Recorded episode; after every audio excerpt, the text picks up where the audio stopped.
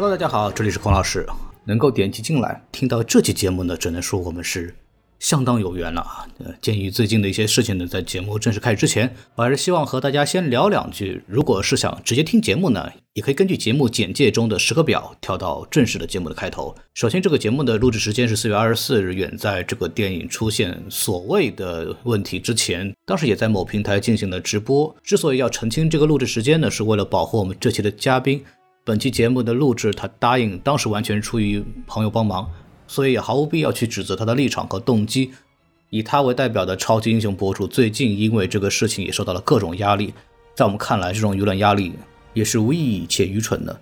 但偏偏这种舆情在如今社会里，真的能伤害到一些热爱超级英雄作品的创作者，也让我们感到非常遗憾。至于这件事情的对错，以我的判断，至少暂时是无法去下一个主观恶意的结论的。真相出现之前，电影在大陆市场遭遇到这样的结果，也是不够客观的呈现。我先说为什么目前还不适合得出奇异博士主观宣传某教的结论吧。首先，那个黄色报纸箱在美国大城市的华人街区可以说是到处都是，纽约尤甚。这个我相信在美国生活过的人都有这个体验。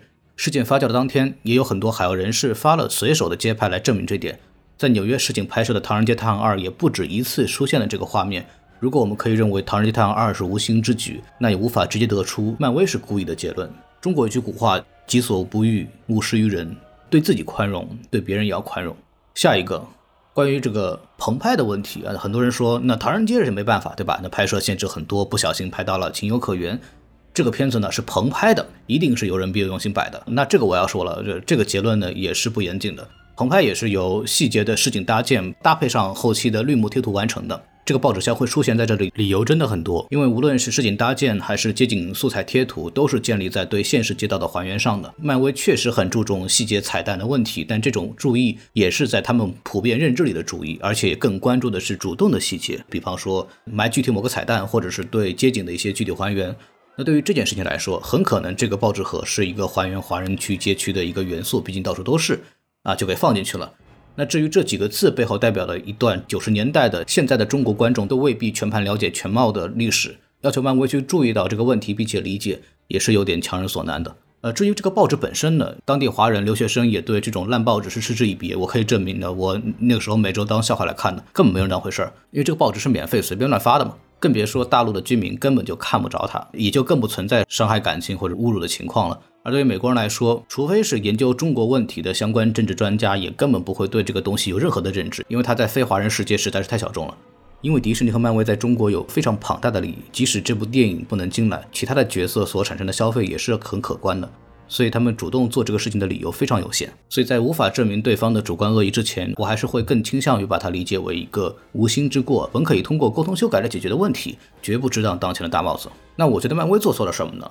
那很可能就是没有聘请一个对如今变幻莫测的，并且没有公开规则的中国审查环境非常了解的一个专业人士，或者是没有雇一个中国互联网平台的审核团队来进行多轮审查吧。哦，对了，这个预告片段在一开始也是在国内的各大平台正常过审的，所以如果一个连最敏感的中国审查团队，包括电影局在内，都无法一下子审出这种两秒钟的犄角旮旯的片段，我们去苛责漫威也显得有点不近情理了。不同的文化和国家之间的价值观有着非常大的不同。文化历史禁忌也截然不同，不在当地生活，你是根本无法体会的。我们至于美国，或者美国至于我们，都是这样。这也是我们为什么一直认同国与国之间应该开展更多的交流，增进互相理解。也希望我们的听众有机会能多出去看看，或者至少不带偏见的去理解不同的立场。我们也认同国家有自己的历史文化禁忌，但是我根据目前的情况，我不认为利用各种手段把这个电影批臭批倒，直接用最大的恶意来揣度别人动机，是一个好的解决方式。反而是电影制作方和相关机构进行一个交流后的修改，是我更认可的一种处理方式。当然，前提是经历了这么多误会之后，双方是否还有沟通的意愿和渠道。在这里说这么多，倒也不是为了着急给什么电影翻案或者怎么样。援引四票俱乐部最近节目下的一个评论，我们只是希望给有距离的事件预留一份理性，给更大的真相一些时间，这也是对自己情绪的一种保护。毕竟我们在电影院看的每一部电影都需要在无数的主观放大镜下一帧一帧的反复自证自己是清白的才能上映，这对电影和观众来说本身就是一种莫大的遗憾。我们又不比别人低人一等，对吧？我们为什么一定要成为电影的二等公民呢？今天是五月四号，请让我们用中西方的两个与之有关的名言结束我们的前言。第一段是陈独秀先生一九一五年创办《青年》杂志，也就是《新青年》杂志的前身时提出的“新青年”的六条标准：自主的而非奴隶的，进步的而非保守的，进取的而非退隐的，世界的而非锁国的，实力的而非虚文的，科学的而非想象的。第二段呢是来自于五月四日星球大战纪念日的梗。在这个越来越多只有似乎热爱影视作品的观众受伤的环境里，希望原力与我们同在，原力与你同在。May the force be with you。好，我要说的说完了，让我们好好听听节目吧。节目本身跟这个事情毫无关系。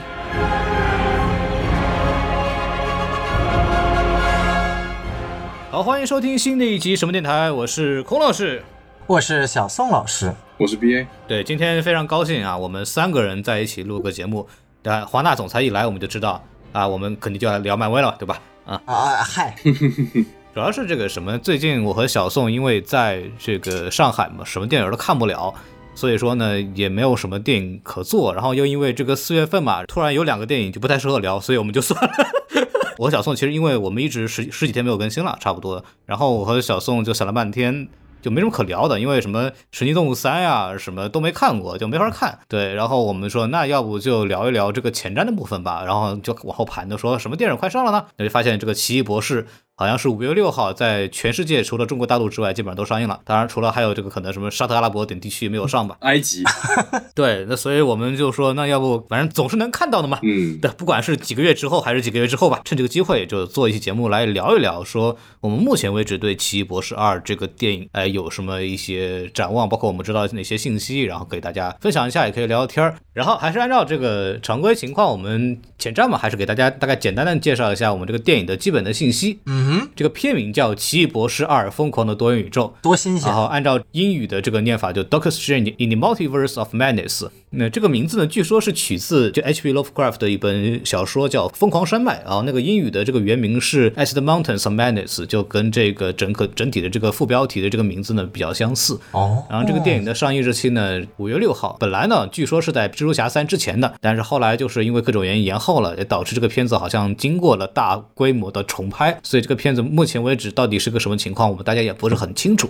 我我是觉得吧，这电影这个还是有很多可以去聊的东西的啊。毕竟啊啊，老版的蜘蛛侠三部曲的导演也是这部电影的导演，然后呢又特别选择了蜘蛛侠这个新版的第三部之后上映。我觉得这里面有很多可以聊的梗啊，还是蛮有意思的。嗯，哎，说到这个梗的话，其实很有意思。就说到这个导演山本雷米嘛，大家都知道蜘蛛侠三部曲，就基本上来讲，他可能是开创了超级英雄电影大片时代的这么一位导演。没错，应该蜘蛛侠是有记载以来整个。第一部 A 类的超级英雄大片啊，就 A 类大片就是属于那种好莱坞的顶级制作，它有最高规模的卡司、最高规模的制作成本、最高规模的一个市场宣发。超级英雄的时代，严格来说就是用蜘蛛侠三部曲来开启的，然后才有了后面之后的，就经过几年的蛰伏吧，后来才会有漫威现在的 MCU 的盛况。嗯哼，对，所以说在这个 MCU 行将就坠毁的这个节骨眼上，山姆雷姆这部片子还是挺有象征意义的，就是也很，我们也期待他这部电影是不是能够说能让漫威电影。重新获得一个大规模的关注啊，就我们也是可以拭目以待。牛逼啊！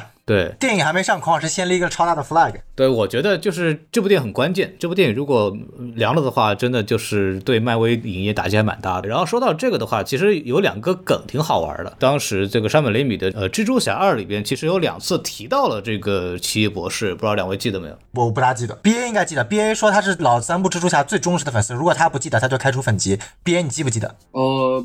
有啊，那个报社老板有 Q 到奇异博士这个名字而已。当时是那个张宇博士嘛，就说说我要给这个 Doctor Octavius 要取名字，然后就提到了。说到这个奇异博士啊，这个人已经被人用过了，就是大家就说到这个，嗯嗯，对。然后还有一个梗是那个彼得不是他曾经在一个那个 Joe's Pizza 就那个披萨店里面工作嘛，嗯，他那个披萨饼那条街叫。Bleak Street，Bleak Street 就是奇异博士圣所的那个地方。哦，就它应该来说是就有两个小小的这种关联性，所以还挺有趣的。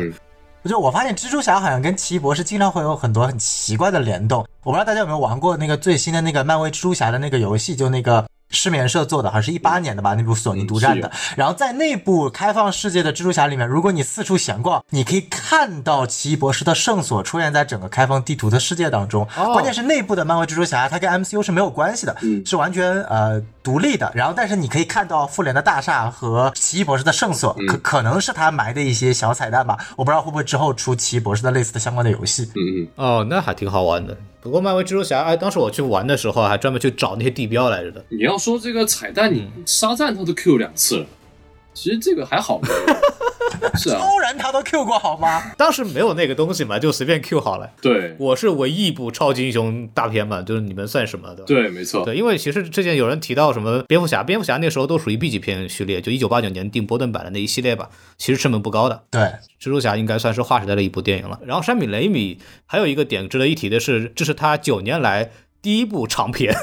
他这就是他已经很久没有拍过正儿八经电影了。这就很让人担心。我发现他跟那个蜘蛛侠的主演托比马奎尔一样，好久好久没有拍电影了，然后最近被漫威请回来，就挺有意思的。对，那托比马奎尔呢，只是个客串嘛，反正我也无所谓。关键是这个山姆雷米让他一下子导一部这么关键的电影，也是非常神奇。因为他上一部还是那个《魔镜仙踪》啊，就是一个那种奇幻类的小片子。也不是什么很重要的电影，对。然后说到这个山姆雷米呢，很多人就说，那第一部导演干嘛去了，对吧？第一部导演就是叫 Scott Derrickson，据说是因为什么有创作分歧，然后就就不干了，又是创作分歧，真的吗？对，但我记得好像他还是担任了监制，在这部电影当中。对对对，我印象里面他当时为了为了去拍《奇异博士一》还毛遂自荐了，是不是？我不知道是不是记错了。啊，这不矛盾吗？可以，我就说这和特别有意思的是，第一部的场面的导演 Scott Derrickson，他本身是一个特别有恐怖片背景的那个编剧和导演，包括之前的那个呃，有个特别有名的系列叫 Sinister。Sinister 好像是他导演的，还有也是他编剧的，就是我第一部真正看害怕的恐怖片啊，我记得是大学的时候看的，特别特别特别带劲的。然后反而到了第二部，奇异博士加入了恐怖元素，然后 Scott Derrickson 退出了，然后山姆雷米上了。然后我们知道山姆雷米其实在他的很多的呃片子过程当中，包括蜘蛛侠也是有很多一些呃惊悚恐怖的元素的，就是呃我以前在 YouTube 上视频看过专门解析，就是啊山姆雷米是怎么精巧的在一个全年龄段的蜘蛛侠这种好莱坞大片。片里面植入了很多特别有意思的恐怖片和惊悚片的那个元素，尤其是在蜘蛛侠二章鱼博士觉醒的那个片段。呃，说到这里，我还蛮期待，因为奇异博士二它是一部外界宣传会有很多恐怖片元素的。我们看预告片也看到了一些僵尸啊，或者一些呃 whatever 的东西。所以说，我希望你说的是对的，但是我很害怕他最后那所谓的惊悚和恐怖跟月光骑士那等级差不多。月光骑士一开始不就标签特别多嘛？漫威蜘蛛侠比肩夜魔侠，呃，漫威最血腥最暴力嘛，搞这些。最深层啊，什么之类的，结果我看到现在他所谓的血腥暴力，或者是所谓的恐怖，其实真的也就还好。对，因为他血腥暴力肯定不可能有嘛，毕竟还是迪士尼家的作品。但你说恐怖的话，前三集其实我没有怎么感觉到，哎，反正最新这的第四集有一个在古墓中的片段。是有一点点给我，就是他有，就是他有点能力做恐怖的呃桥段了，然后我是觉得就是不知道他后面三集有没有可能啊，但是就是当然那个导演就是相对来说他没有特别多恐怖片的呃经验或者说资历吧，然后我对山姆雷米其实相对来说还是比较抱有所谓的信心的。不知道呀，就是现在不是有很多人说他那个适应出来口碑其实一团稀烂嘛，也 也不知道到时候会是什么样的一个情况。啊哈，我觉得那个是假消息。就是说，他可能电影没有我们想象中的这么好，但是呃，我听到有个消息，就刚狂儿说的，就是有人说啊，山姆雷米因为九年来没有拍过长片，所以他这次指导完了之后，试镜效果一团稀烂，然后导致百分之七十的内容都要重拍。百分之七十，对，就有点类似于他们有人报道，把它比作当年扎克施奈德和乔斯韦登出现正义联盟风起的那个状况。我觉得这种情况应该是不大可能的，太夸张了。那那就什么 release 的山姆雷米 cut。我们让 B A 再发起一下。没有，他如果要 release 的话，他蜘蛛侠三的时候，他估估计就就开始跳起来了。现在应该不太可能。山姆雷米不是，嗯，我们 release 下那个蜘蛛侠四，好吧？啊，可以，可以，可以，可以，可以。呃，说说编剧吧。这个迈克尔·沃尔德伦啊，这个编剧呢，他之前也写过漫威系列的另外一个那个片子嘛，就是那个洛基的电视剧。哇哦，是他啊，嗯哦，牛逼！完了，我现在对奇异博士啊，现在有特别大的这个抵触心理了，一想到洛基，哎，不过洛基不是一个大规模介绍整个 MCU 多元宇宙体系的这么一个作品嘛？我估计他做应该也是因为他在这个多元宇宙上面应该是比较了解漫威的这个多元宇宙怎么做，所以说找他。哦，懂了，最后的大反派是康康康，就是康。征服者康康 最好是吧？最好是。不是，据说第四阶段之后的大反派，整个大反派就是他们。唉，哎呀，这个谁知道呢？慢慢来呗，嗯就整这一步了。嗯，对，然后这个编剧还有一个作品，哎，这个 B A 应该熟，片子叫《反派》或者叫《卑鄙小人》，然后他的主演呢是史蒂芬·阿梅尔。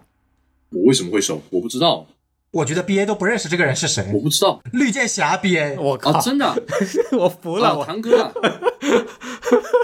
不好意思，绿箭侠已经真的我也好久没关注不了。呃，B A 只知道闪电侠，哎不不，哎不能这么说，我是我是先粉绿箭侠的，然后才过渡到闪电侠的，然后后来脱粉绿箭侠没。有 B A 是这样的，就是基层一线员工的事情跟我有什么关系？我为什么要认识他？就像老我的老板也不认识我一样。操，有道理，有道理，有道理。我们公司的 CEO 也肯定肯定也不认识我啊，这个原因吧。嗯，大家冷静冷静啊，不要脱粉，不要脱粉啊。来来，我们孔老师继续。然后说，我们来说说这个主演啊，这个、呃很熟的我们就不讲了啊，什么什么什么莫度啊，这个奇异博士本人啊，什么那些人我们就不聊了，就每期都在，或者老王对吧，都是不聊 每期都在，真的每期都在啊，我靠，确实啊，对吧确实，？哪儿没有他们？对对对，我们来说说新的人吧，就是那个克索斯利尔·戈麦斯，他演的是什什么呢？他演的是那个 America Travis，就是那个美国小姐。哦，啊啊啊，作为一个小朋友嘛，有点像，但其实之前没有太多的这个表演经历。嗯呃，之前稍微有点名气有记载的，就是他在网飞的一个青少年创业剧，呃，叫《保姆俱乐部》（Babysitter Club），然后现在已经有两季了啊，大家如果嗯喜欢的话，可以去关注一下。嗯，青少年创业剧，我听这名字，我他妈鸡皮疙瘩都起来了，毛骨悚然，我操！这个就不知道是咋回事了，我也没看过。过去案例很多了嘛，那种所谓的一些喜剧的小明星或者是恐怖片小明星被漫威挑过来去演一个比较大的角色，然后他在这部里边的从预告片来看戏份还蛮多的，毕竟这个美国小姐这个人物设置就是那种一剑一拳打开多元宇宙的那个那个设定嘛。哦，对，就我觉得他戏份应该不少，反正我们也很期待他从一个所谓的呃情景剧的模式进到大片以后会有什么样的表现。反正看上去目前口碑还可以，他本身又是一个那个墨西哥裔嘛，就是也很正确。然后他嗯演的角色又是一个就是女同性恋，对吧？就是反正因为这个原因也遭到了像一些比较保守的国家的抵制啊。来说一下另外一个人啊，就是这个人在《奇异博士一》的时候出现过，但基于《奇异博士一》第一部已经太久之前了，所以我们要不要再聊聊这个人？叫雷切尔·亚当斯。啊，就当年我特别喜欢的女演员，就女神了。当呃，她其实演啊过好漂亮两部作品，应该是大家比较熟悉的。怎么哪个女演员都是孔老师女神？你哪来那么多女神？对，那确实漂亮，确实漂亮。就是我觉得她跟那个艾米亚当斯气质还蛮像的，知性的那种女性啊，那种职业女性，很适合演那种。大家比较熟悉的应该是《时空恋旅人》嘛，时空倒转回来然后追姑娘的这么一个比较经典的桥段。啊，是啊，它也算是一个这种类别里边比较经典的一个作品。然后还有一个呢，就是奥斯卡的最佳影片聚焦。和 Spotlight 啊，是讲那个一个真实的故事，讲波士顿地区这个神父的娈童案对那个男孩性侵犯的这么一个故事啊。这个影迷大家应该都很熟悉了。没错。然后关于瑞秋·阿良斯，其实我觉得有两点特别搞笑的。就第一点，其实很多粉丝戏称，就是大家都说她其实比她的这个戏里的老公奇异博士更有资格获得时间宝石，因为她演了超多跟时间有关的，包括刚孔老师提到的《时间恋旅人》，然后包括有一部电影叫《About Time》，然后还有一部是她什么活了好久，然后永生，反正有乱七八糟各种各样的这个跟时间有关的电影，他都演过，所以这特别有意思的一个梗。然后第二个梗是什么？就是他是唯一一个跟两任福尔摩斯都谈过恋爱的女演员、啊，她在那个。大电影《福尔摩斯》里面，他出演了就是小罗伯·唐尼那版的福尔摩斯，他出演了特别有名的那个角色，就是福尔摩斯一生爱的人艾琳·阿德勒。然后又在 Doctor Strange 啊，我们知道的这个神夏卷福饰演的这里面又饰演了奇异博士的呃这个老婆，所以我觉得这点还蛮有趣的。他才是真正的最优秀的至尊法师。有道理，有道理，有道理。然然后我听说好像这部片子里面除了他会演，就是我们认识的这个奇异博士里面本身的他这个角色妻子之外，还会有一些呃不同平行宇宙的版本也会出现，啊、不知道又会讲什么乱七八糟的故事。我希望不要把它写死，然后又变成那种把女性角色写死了，为了让男性角色获得动力去实行某种事情的一些老套的俗套剧情。那或者是像那个 What If 里边一样，把他好不容易弄活了，后来发现说你不要把他弄活。哎 希望希望不要是这么狗血的剧情吧。目前为止，从预告片里来看，他好像就是结婚了嘛，然后跟了一个黑人大哥，嗯然后这个奇异博士就在里边当伴郎还是怎么着，就是女友结婚了，这个新郎不是我，这个传统的印度歌曲就要出来了那种。对，就不知道它里边会有什么样的表现，因为他在这个叫所谓的光明会的 那个区域里边也出现过，跟着他们一块儿在那儿突破次元呢，就不知道它里边在干啥。哦，然后演员这边我们就说差不多了，我们要不就正儿八经的聊聊这个对这个片子有什么想法吧？就是我们也要不就先聊聊我们对这个片子最期待的是什么东西？要不这个 B A 先聊？哦，我最期待的，我对现在漫威最期待就是他尽可能的把那些我们想要看到的其他宇宙的，像渣男这种给丢进去吧。毕竟你只让他能拍一个好的电影，那这个应该不大可能了。毕竟我不是说他不行，我不是说他不行，是因为现在这主流他并不是要拍一部好的电影嘛，他就是要呃把各种的元素都堆进去嘛，不管是引入这个超远古的新神族，还是这个埃及元素，还是什么我们中国元素嘛，它就是每一部电影它都得搞点这种东西，还还丢一些 LGBT 进去。然后再引入一些新的英雄，特别是年轻的英雄、新的宇宙，就是其实现在每一个呃漫威电影它都有这些职能，就是我们常说的命题作文嘛，对不对？那既然它环境是这个样子，其实呃不是说它一定是要拍不出好电影，是它可能它的目的就已经不是拍一部好电影了。在我的理解，我个人的理解神它就是一个电视剧，只不过是时长比较长，只不过是它周期比较慢。的电视剧而已，所以我最希望看到的就是更多的英雄，更多的可能性。毕竟多元宇宙这四个字已经成为了这个新的阶段的一个大标题了嘛。至于是不是征服者康为 BOSS，我不知道，但是反正能够确定就是平行宇宙。既然你要搞平行宇宙，那就把那些我们想要看到的人都引进来就行了。不知道，我就感觉 说到这儿，你想看到谁？哦就想着看 X 战警吗。对 X 战警就是 X 战警，毫无疑问。当然了，很多人在传那个所谓的钢铁侠，虽然我是不那么相信，但是经历了蜘蛛侠三之后，我觉得他们说什么我我都信。好吧，你要真说有白冠，那 那就有吧。那如果真的有的话，我也会很开心。你看，我之前在这个蜘蛛侠三的节目里边跟跟小宋他们还聊过这个问题，嗯就是自从那个加菲这件事情之后，我对任何的这种宣传都没有任何的，就是就连激动都不激动了啊！你随便，你说是来谁就来谁。瑞安·雷诺兹还有对各种金刚狼休杰克曼，虽然他那个采访我看了不是那么一回事，但是很多演员也被问到，然后被否定，就有点加菲上身的感觉。没有，就那个什么呀，就那个派里克爵士不就一开始也矢口否认嘛，就就说根本就没有没有啊，没听说过，不在啊。对对对然后过一段时间，第二部预告片出来说啊，我终于出来承认了。他跟那个加菲也不一样，他们就觉得加菲玩过一次了，就不能再玩第二遍，说我死不承认了。嗯 然后后来那个老头亲自出来说啊，我确实演了，然后大家把我声音听出来，哎呀，我很高兴啊，就 大概是这个感觉。没错，对我，我其实当时听到那个帕特里克爵士的声音出来，我还是很就还是觉得很高兴，就是对我也哎是，，我因为我好喜欢那个老的 X 角色，我也是太喜欢了。我以为老人家应该已经不会再出来了，然后没想到他还是出来演这个。连托比马奎尔都出来了，还有谁有可能不出来的？是吧？托比托比马奎尔对于我来说最神秘的一个，从来都不接受什么采访的，哎，真的就出来了，是吧？哎，嗯估计也是缺钱吧。I will put some dirt in your eyes 可以可以可以，恶霸马奎尔出现了。嗯，小宋有什么期待的？啊、我啊，其实我跟 B A 期待点可能稍微有点不一样啊，就是对于我来说，因为我本身没有这么强的漫威情节，所以他带回来任何角色都对我来说，就是包括一开始的三重同框，我也没有那么大的就所谓的一个激动吧。你就是期待他把蝙蝠侠引入，呃，不是，就除非他真的能把蝙蝠侠引过来，那我会激动。但就是因为现在有很多留言嘛，什么呃死侍啊，小静静也也也开始说了，然后金刚狼修杰克曼。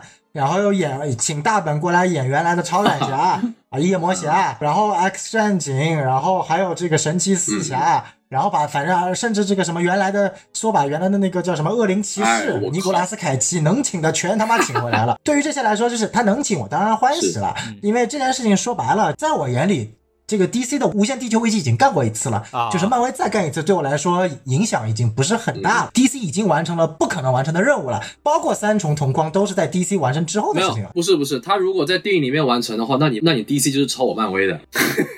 当然了，如果你你要追根溯源的话，那这二十年前的 DCAU 早就玩过多剧集互动了，嗯对吧？所以说这个东西，如果你按照影响力来说，肯定是漫威更大。嗯但对我而言，我最想看的东西是什么？我最想看到的毋庸置疑是，呃，它可以通过多元宇宙的这条故事线，到底讲述一个什么样的故事？你漫威目前到第四阶段，目前到现在几部电影啊，黑寡妇呀，然后所谓的上汽啊、永恒族啊、三株同框啊，要么都是介绍人物的功能，要么都是所谓的这个拉情怀的功能没。错，反正其实没有太强烈的一个情感共鸣的元素在里面。如果我们跟第一阶段的故事做个对比的话，其实第一阶段的各种故事都不算成功，无敌浩克、钢铁侠二啊、雷神啊错、美国队长一啊，相对来说都不是特别成功的作品。唯一一个比较成功的，它能够引起我的情感共鸣的，还是真的只有它有史以来的第一部《钢铁侠一》。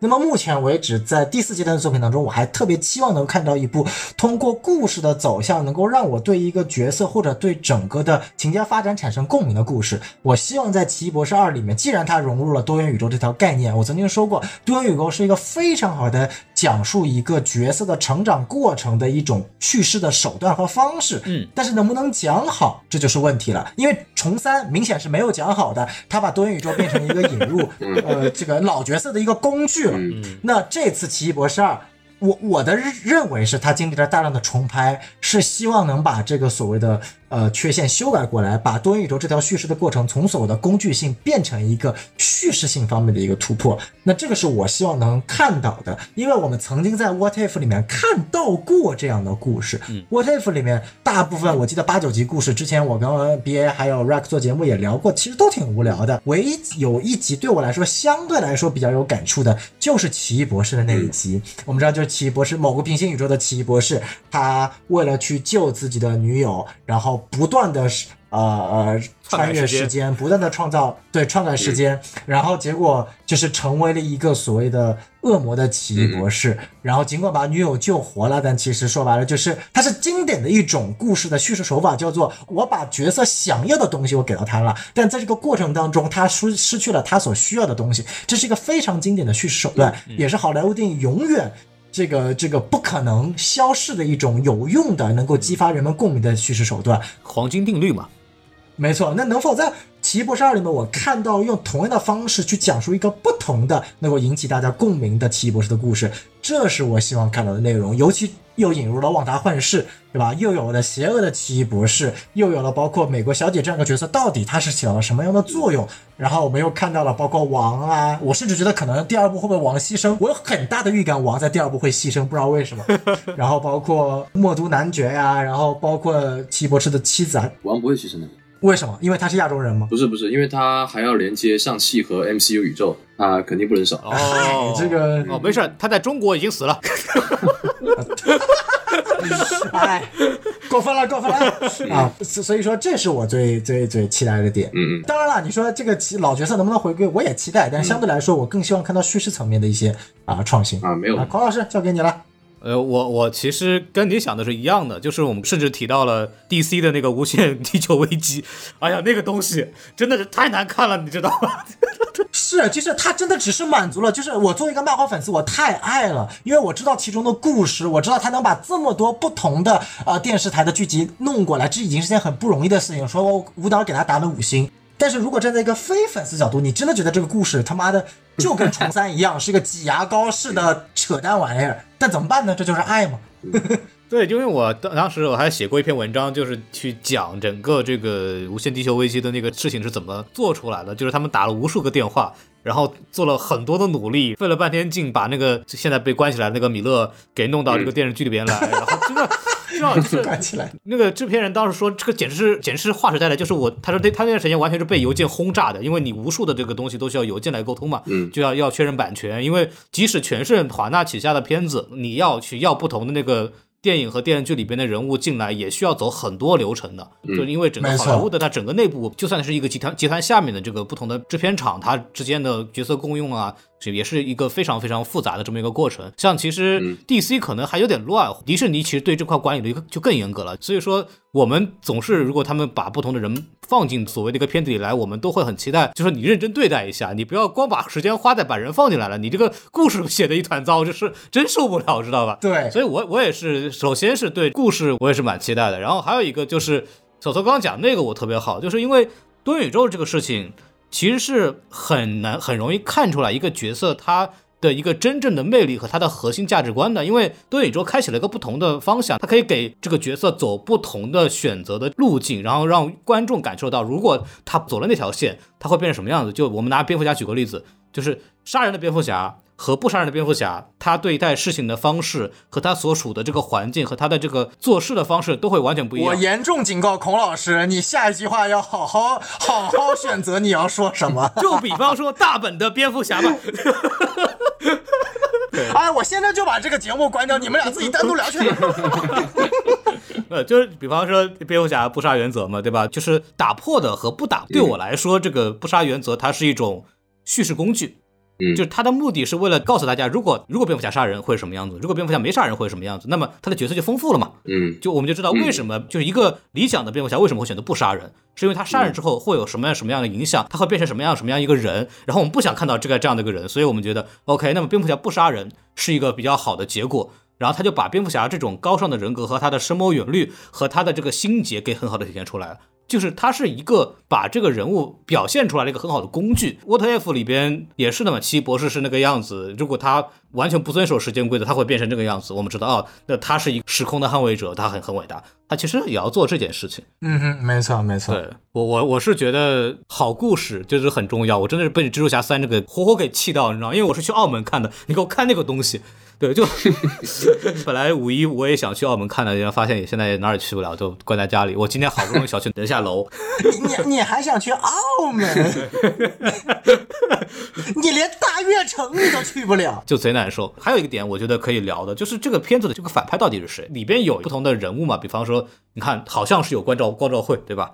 然后有嗯有旺达，对，然后还有黑色奇异博士，还有僵尸奇异博士，然后还有那个什么加甘托斯 （Gargantos） 这个克苏鲁大爷、那个触触手怪，对，对，反正里边人还挺多的，所以我不知道你们两位对这个故事的这个，你们觉得反派会是谁？啊、其实电影两个反派我都已经很清楚了，第一个是征服者康，第二个是呃墨菲斯托，就是肯定是这两个之一了。那大葱狂喜，六边形战士出现了。如果说好好说的话，我个人认为啊，就是两种情况。如果漫威真他妈敢写的话，他就真把旺达在影片当中慢慢变成一个大反派。嗯哎，这我觉得也是一种写法，而且不是某个平行宇宙的旺达，就是我们所所熟知的旺达。这可能是我们真正意义上看到一个我们所认知的正派，在电影过程当中慢慢最后变成了大反派的这样的一个。故事啊，你说之前有没有？有，哎，比如说《星战前传》第三部，对不对？哎但是我们原来就已经，哎，但是们我讨厌沙子本来就已经知道。I hate sand。I have the high ground。哦，说到这，我好期待那个奥比旺的新的剧集。哎，没错没错，这个，所以我就说，就是那种情况是我们原来就知道达斯维达他最后会变成反派，但是如果说真的能让旺达这个角色在这部影片当中最后变成一个大反派，哎，我觉得反而漫威在叙事上，哎，又他娘的往前进了一步，可以给我一点不一样的新东西了。我最不想看到的一个情况，就是最后的大反派是某个平行世界的黑化的奇异博士，就是让我觉得我操，你最后你好不容易。摆除了我们之前经常说的漫威让大反派变成跟主角基本上同一个功能的，比如说机器人打机器人，战士打战士，魔法师打魔法师。好家伙，你到了第四阶段，同一个人打同一个人，我们好不容易幻视打幻视刚看完，我们现在要看奇异博士打奇异博士，那就太无聊了。所以啊，反正这是我的最好的情况和最坏的情况啊，我不知道 B A 怎么看。我我是希望必须是旺达，我希望是旺达，因为就是旺达从坏人变成好人，再变成坏人，然后如果他是反派的话，再变成好人，那就非常有意思了。这个人物就非常有意思了，他可能就是 MCU 宇宙里面层次最多的、丰富最丰富的，而且也是能够让人合理去理解的。毕竟他一开始是迷茫的，然后被幻视带进来了。或者是被复仇者带进来了，然后幻视死了，孩子也没了，他又被带出去了，然后跟奇异博士一打，不知道发生什么事情，电影会告诉我们，然后再回来，那我就觉得很精彩。我不希望是打什么征服者康，因为我不喜欢这个人物。为什么不喜欢呢？因为他被吹太太厉害了。呃，因为他在洛基里面登场了，没什么牌面，这是我自己主观的想法。我不希望是他，然后也不希望是黑奇异，还有光照会这些。我反而觉得黑奇异和光照会，还有另外一个穿红色衣服那个奇异博士，我都只是希望他们只是在这个故事里面，比如说奇异博士去找旺达，去找多元宇宙的旺达的路上，看到了其他多元宇宙的可能一个小小的片段而已。我我不希望他也太多，他们出现太多。我觉得这个故事的主轴还是奇异博士打旺达。那毕竟他们两个人物就是最 C 位的嘛。如果他们两个人不干一场的话，那那这电影拍了干嘛？对不对？那就没意思嘛。最好是他们自己打，然后这个多元宇宙又又又又出现新的问题，那后面不就蚁人这个量子领域不就可以他来挑担了嘛？我就觉得挺好的嘛。就所以我是希望必须是旺达。旺达有一个很好的一个东西，就是他的那个情感是其中最不稳定的。对啊，他是首先叫什么叫定时炸弹型的这样的人物。对其实前面旺达与幻视已经铺的很好了。就是一个老公死掉了，然后然后被人复制出来，然后又又跑了，突然有两个小孩，然后又突然就不见了。弟弟过来客串，发现是另外一个宇宙的，然后发现后来还是个假的，好惨。就整个就是一个很惨的一个阶段，包括最后整个旺达之后留的扣子，就是他那个因为他小孩是他变出来嘛，后来不见了之后，好像在修炼黑暗之书的时候，又听到两个小孩的呼声，说喊来救他，所以我觉得他那个铺的已经很就是非常明显了。然后再加上之前《奇异博士二》传说当中会和旺达与幻视有非常紧密的联系，但是最后去拍完也没有直接的联动，但是我们都有理由怀疑他跟《奇异博士二》应该有非常非常深的关系。然后包括在预告片里面，大家也注意到，奇异博士去找旺达的时候有两个画面嘛，一个就是这个桃花盛开的地方，对吧？然后在小公园里边，两个人是在聊天，然后奇异博士问旺达多元宇宙什么什么回事儿，然后他就说啊，我跟幻视曾经聊过，怎么怎么样。对吧？然后还有另外一个镜头，也是就奇异博士和旺达在一起，然后那个镜头里面，旺达已经变成了猩红女巫，周围的环境是一片红色，对，然后，但是奇异博士仍然穿的是他之前桃花遍地的那个场景的衣服，所以说很多人就说有理由，那两场会面应该是同一场会面，只不过旺达可能是因为两个人谈崩了，或者奇异博士发现旺达在胡搞，对，在瞎搞，然后旺达就是。直接就是说，那我就不管了，我就摊牌了，然后我就变成了这个星空女巫，准备跟奇异博士打一架。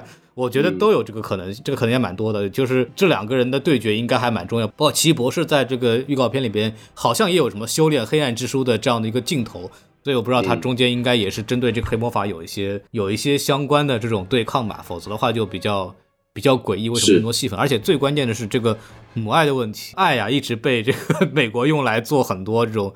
人物失控或者黑化的这种理由，比方说我们刚刚提到星战嘛，星战其实它的最早这个就达斯维达为什么那个安纳金天行者会变成达斯维达，是因为他预言到了，就是说感知到了他的老婆会死，然后说那不行，我要走向黑魔法，一模一样，你看到没有？我要走向黑暗面，这样的话我就可以挽救我的老婆。旺达也是的，我要走上黑魔法，然后我要我要冲破多元宇宙的束缚，我要找到我的孩子，过程是一样的，我觉得就很像。你要这么想迷迷之联动星对战，它它的这个结构是一样的，所以我感觉就是这个故事很有可能是旺达啊、我的小孩，我听到我的小孩在召唤我，然后他好像在多元宇宙，我通过学习这个黑暗之术，我能够去找到他们，然后我就开始学习，然后开始走火入魔了。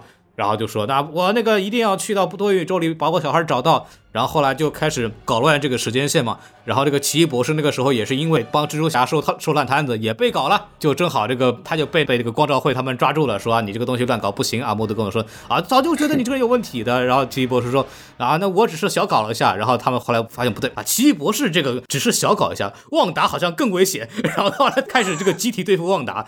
或者他们很可能会说，会把旺达做的一些事情给栽赃在奇异博士身上，说是不是你那次帮蜘蛛侠搞的那个事情？然后还发现原来是旺达搞的，然后就开始同仇敌忾，然后大家开始对付旺达。我觉得很可能是这个东西，明明他妈都是洛基搞的。全放在那个什么上。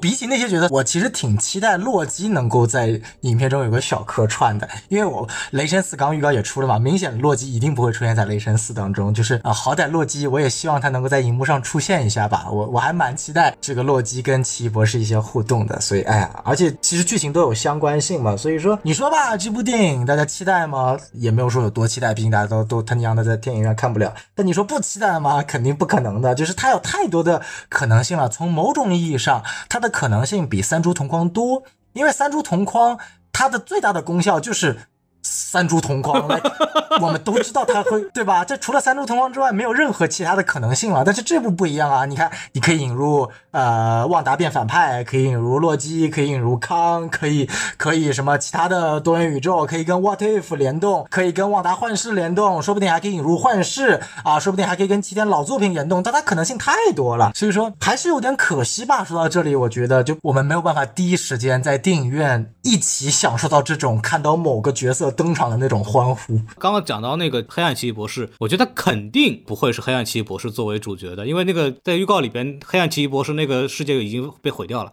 我感觉他应该没啥戏份。哎、我问一下，因为我没有看过 What If，What If 里边黑暗奇异博士是不是也是修了那个修习了黑暗之术以后黑化的？严格意义上，他不是叫修行那本黑暗之书，他是反正是他他修编了一种能量，就是这种能量呢，有点像星之卡比里面的卡比，可以吞下来各种各样的东西，哦然后把别人的能力复制到自己的身上，然后他就吞了太多，导致整个世界不稳定了。官方有说过，那个黑暗奇异博士只限定于 What If 和奇异博士二里面的那个奇异博士，黑暗奇异博士不是同一个黑奇异博士，因为。What If 里面的黑暗奇异博士到最后洗白了，在最 What If 的最后一集一起去打那个多元宇宙的奥创之后，他洗白了，变成了多元宇宙的守护者。哦真的吗就反正那个故事还蛮有意思的。对他洗白了，你你你看你们两个云的人，他娘的不看漫威，我反而一个最讨厌漫威的都把东西都看完了。啊，你是说 What If 的那个剧情吧？What If 剧情我记得，我以为你说黑暗，说奇异博士二的那个黑暗奇异博士给洗白了。那我没他娘的咋看过我连电影都没看。那个最近一个预告片里面不是新的黑暗奇异博士，他娘的第三只眼睛登场出来了吗？我不知道他跟杨戬有没有什么关系。像个屁眼那个，那个，过分了，过分了！你不能这么吐槽人家特效演员。我觉得三眼还挺有意思的，就是开天眼。那他那开天眼反而更加更加像是那个沃利夫里面的奇异博士的吧？我记得沃利夫里面也开了吧？这个黑暗奇异博士感觉像那个什么，就是像那种奇异博士来找他说，我们这个有一个人好像修习黑魔法很难搞，你这个怎么办？然后这个黑暗奇异博士说，你问我，我世界都毁了，你问我，就有这种感受。我感觉他应该就是一个什么，应该是过来问问题的，因为他们中间有一段那个预告片里说他们两个有个对话嘛。就是主世界的和这个黑暗奇异博士有个对话，所以我感觉应该是咨询一个什么问题，因为我还以为，比方说他们因为都是修行了黑暗之书，所以把世界毁了，所以奇异博士说就问他说，哎，你修了这个东西是不是不太行？我感觉是这个，嗯，呃，两个奇异博士的呈现是有点不同的，就是看那个真人版奇异博士二预告片里面，那个奇异博士有种邪魅的笑，就是就是我们这么来举例吧，就是德普和麦叔都演了格林德沃，那么奇异博士二里面的黑化奇异的形象更接近于德普的那种感觉，在动画里面 What If 里面的黑暗奇异博士形象更接近于麦叔的那种感觉，所以我感觉两个的呈现的感觉是不一样的，所以我我个人认为这两个角色是不是同一个角色？当然了，最后不知道怎么体现的，大家可以看，也有可能是 What If 的联动，为了去宣传 What If 的第二季，也不是没有可能。因为那个黑暗奇异的电影里边的那个世界崩坏跟这个动画片里也很像嘛，就是那个感觉整个这个楼都液化了，比较类似，但是可能也就是一个故意做成一样，让大家有讨论度，也是有可能。对对但如果如果这两个人不是一个人，就是按照我的这个想法，他也是可以串上的嘛。就是电影里面的这个黑暗奇异博士为什么搞成这样，是因为走火也是因为走火入魔，就修习了这个黑暗之书。然后这个奇异博士看到万达也修行了，就说：“哎呀，这个怎么办？”然后后来就机缘巧合哈，正好就碰到了这个黑暗奇异博士，就说：“啊，听说你也是修这个书不行的，那么会有什么后果？那我是不是要练练？我练有什么要注意的？”然后这个黑暗奇异博士说：“你看我练完还会成这样了，你要不就别练了，因为这个预告片里面也有主世界奇异博士在运用黑暗之书的这个过程，看上去像吧？对，就混沌魔法嘛。对，然后黑暗奇异博士给了我们主世界的奇异博士一根魔杖，说你练这个阿瓦达卡达布拉。哎呦，奇异博士拿出那个戒指，就是说，你看，就我这个比魔杖好使多了，就就就。我我是觉得就还挺有意思。然后，哎，说到那个黑暗之书啊，其实给大家稍微科普一下，这个黑暗之书呢，在漫画里的设定呢，就是有一个远古的邪神叫克苏恩，他写的一本书叫《黑暗之书》。然后这个黑暗之书呢，它就属于什么黑魔法的一课一练，或者像新华字典一样的一种东西啊，就是你要学黑魔法，你都需要从这个书里面去学。好家伙，然后它里里边就最厉害的就混沌魔法嘛，然后只有绯红女巫可以去完整的去把这个东西玩会，大概是这么一个设定。还有一个反派，其实我们没有聊的嘛，就刚刚简单说一下，就是那个那个触手怪。因为本来在这个漫画里边，就是奇异博士是有一个触手怪的反派了，叫眼魔嘛，舒马 Gross。啊，对，按照设定是曾经有一个作家叫罗伯特霍华德，他写过一本这个短篇的小说叫呃《金库罗的诅咒》，然后呢，里边就有这么一个眼魔的角色，后来漫威在画漫画的时候就把它借过来用了。后来就是因为罗伯特·霍华德的他一系列小说，他的这个版权归属比较混乱。就比方说他这个金骷髅的诅咒讲的是那个征服者库尔嘛，他是拍到一个电影里边是环球拍的，什么征服者康？呃，征服者库尔还跟那个康不一样，著名的这个角色叫蛮王柯南，不是那个新吉斯瓦伊托斯那个，他是另外一个那个，啊，我知道，我知道，然后他是蛮王柯南的作者，施瓦辛格演过对真人版，对对对对。然后现在蛮王柯南的整个的改编权在网飞手里，版权比较混乱。征服者库尔是之前有部电影叫《惊世未了情》，也是有这个真人版的这个故事出现的，所以他的估计是不敢用，怕用了以后这个说到这个整个网飞啊或者是环球那边去搞他们。据说是因为这个东西把它改成了 就是现在那个叫加甘托斯，叫 Gargantus 这个反派，其实在漫威里边的地位非常低，大概什么三线那种反派。然后他是海王纳摩的一个小的一个反派。眼魔本来是奇异博士的一个主要反派嘛，所以就区别还蛮大的。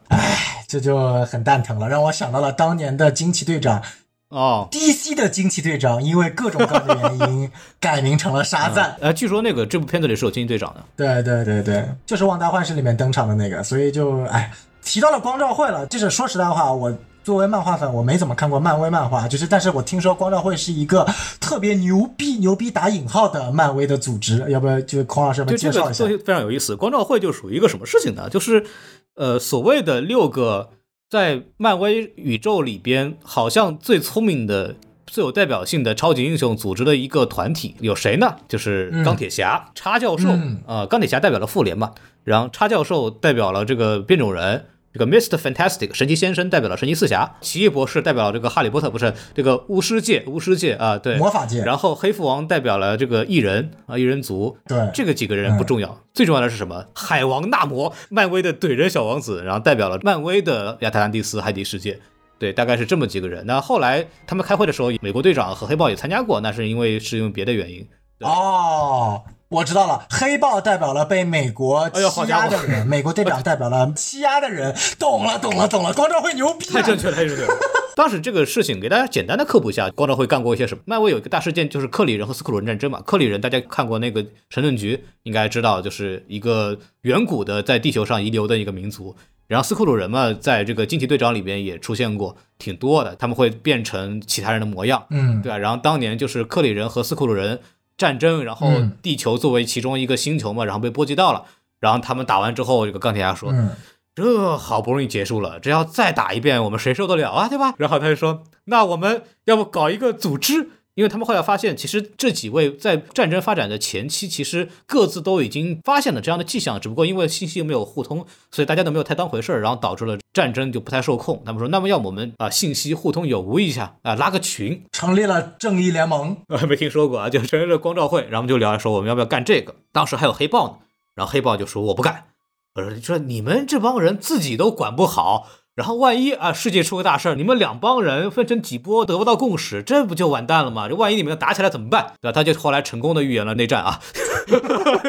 海王纳摩就是跟那个钢铁侠说，不，你你们这帮人，钢铁侠你自己都是酗酒问题，你都管不好，你们复联你们内部打了半天，对吧？就我们这几个人凭什么来替这个地球来决定命运？反正就吵了一架，后来发现，呃，那么还弄着吧，就是还有这么个会。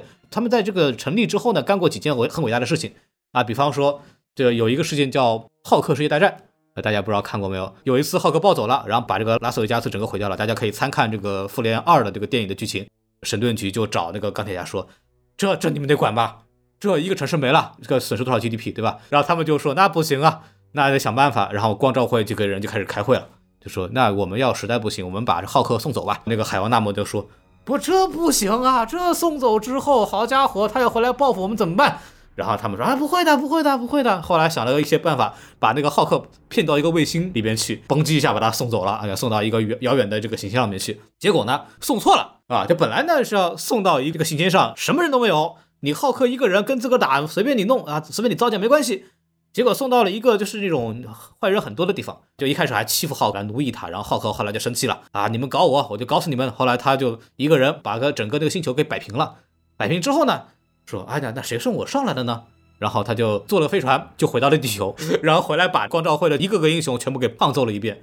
就是就有一说一，他后来变成了就变成绿商嘛，绿商就是一个你可以理解为一个完全不受控的这个浩克，一点点布斯班纳都没有，纯怪物，然后就把那个光照会整个有一个是一个全给打了一遍，然后统治世界，他还干个什么事儿呢？就修了一个斗兽场，然后说，哎，你们来，你们不是喜欢看人打架吗？来，你们几个人给我打，然后就钢铁侠呀、奇异博士那帮人给关到里边去，然后就在他们两个在那互打，浩克在那像看那个古罗马斗兽一样，特别好玩。就大概是讲了这么故事，就是浩克暴走啊，就是这么一件事儿啊，这是其中一件。还有一件事儿，这个无限手套事件。说这个打完灭霸之后呢，无限手套这个东西不行，不受控啊，这个啪叽一下一半人没有了，这不行。那这样吧，我们光照会哈、一人一颗，六个人各自收藏一下。这个事情不知道为什么就被美国队长发现了，然后美国队长就一看说，哇，这个东西你们还留着对吧？这个太危险了，竟然没有销毁。剩下那六个人就说，那不能销毁啊，这东西多牛啊，是吧？我们既然这个有一个人特别想提问题，那我们就把这个提出问题的人给消灭吧。大家集合起来就把美国队长给搞失忆了。然后美国队长 一失忆之后呢，就是后来他遇到了观察者嘛，因为观察者后来也是也是看着光照会把这个六个无无限宝石分开来的一个人。美国队长是通过观察者的眼睛突然想起来这么一件事情，然后就开始带领这个妇联开始追捕光昭会，啊，这是另外一件事情。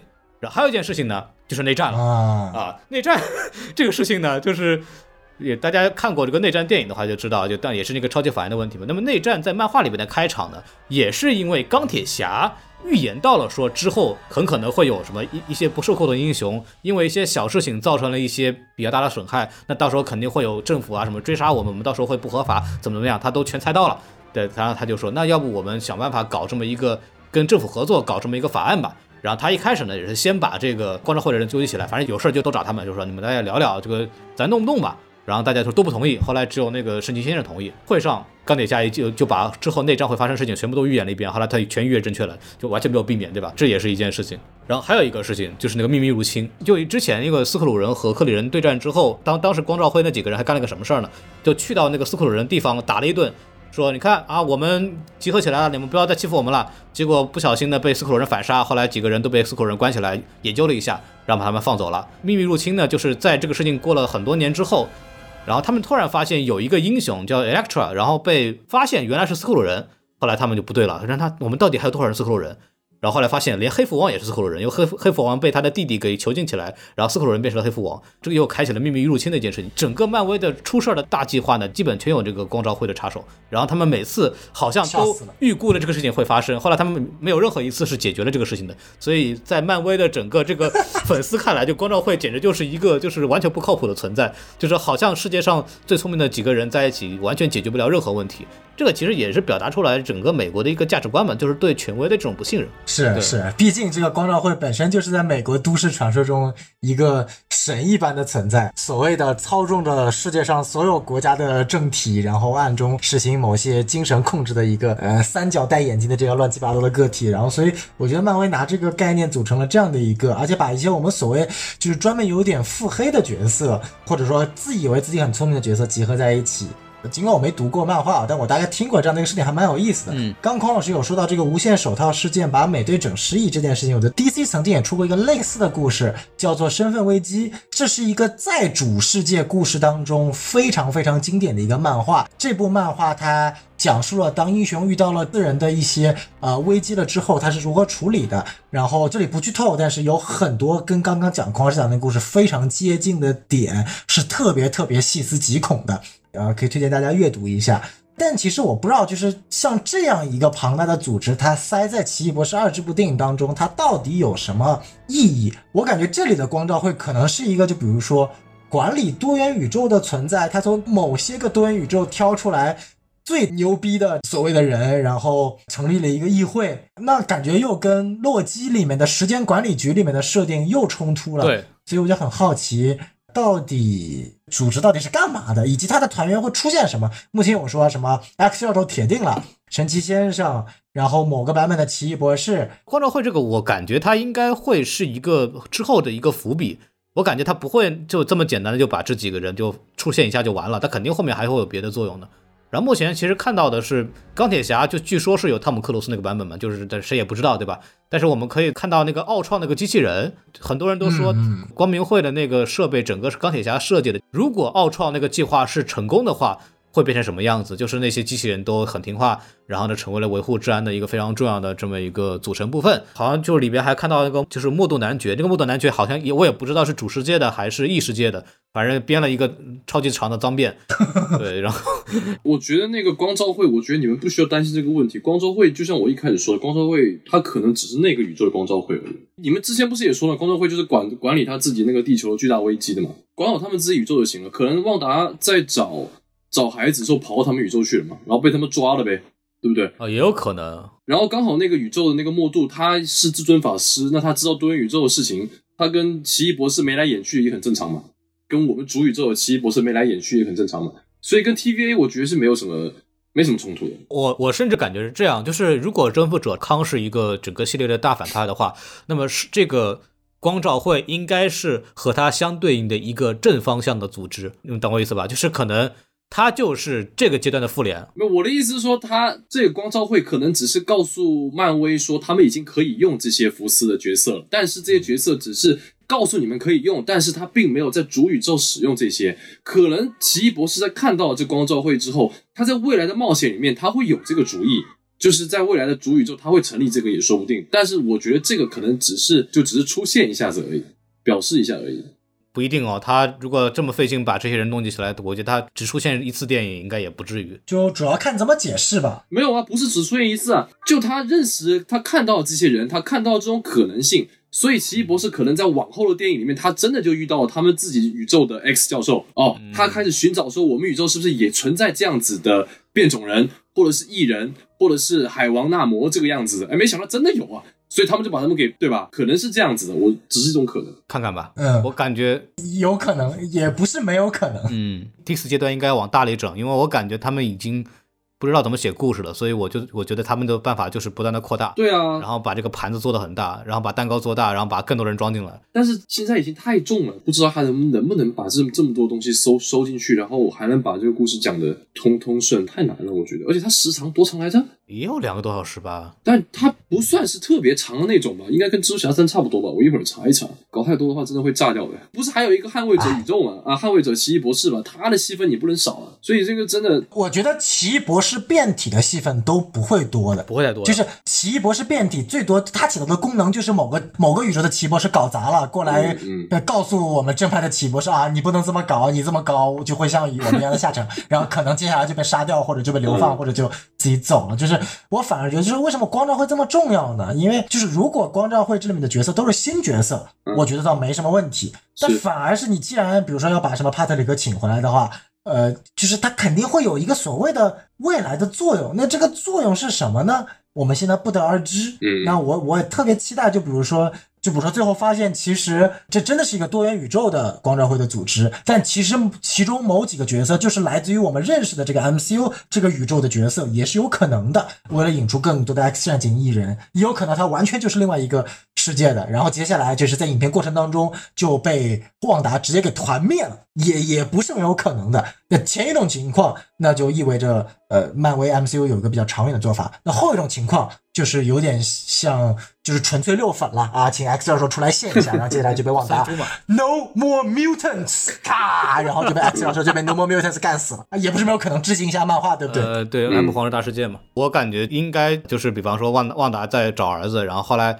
把那个美国小姐给逮起来，因为它里面不是有一个预告片，不是有一个捆绑戏嘛，大家都很熟悉的，把那个小姑娘绑四肢绑那个地方，然后强迫她开启那个宇宙，就开始搞事，后来发现被光明会这边以为是奇异博士，后来把奇异博士逮起来，然后发现啊，原来不是你啊，是这个是旺达搞的，然后大家就是汇集力量，开始通过什么穿行多元宇宙，然后来想办法来解决旺达，然后旺达可能通过多元宇宙找，终于找到他那个儿子，后来发现不是他们宇宙的，后来终于这个误误会解除了，怎么怎么样，就大概是这个逻辑。嗯嗯，也是有可能，也是有可能。就是因为他这个泪点应该就是旺达的这个亲子，就是我就要找到我儿子，我找着儿子，我得罪谁了？你们为什么要阻止我？对吧？就是他一定后来发现，原来这个根本不是他儿子，就是那个黑暗之书在错误引导他，就可能是这个东西。嗯，我觉得反正还是那个啥，它里边有一些多元宇宙还挺有意思，就那个 Savage Land，就是那个恐龙的那个，嗯嗯那个好像也是，就是漫画里边说有外星人为了保留这个恐龙的这个繁衍的区域，后来在南极圈的这个地冰层下面搞了一个什么热带地区，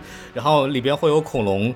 在那边就是生活，恐反正龙都出来了，我去。对，呃漫画里是真有这个。有这个 DC 有个类似的设定，DC 是设定在地球的核心中间会有一个专门的一个区域是给恐龙生存的，就是有有些远古的人类把恐龙植入到那个地方，让他们继续存活下来。反正都会有这种设定，为了让某些故事可以更好的写下去。但是我我不清楚，就比如说这些东西，它在电影中会以什么样的呈现。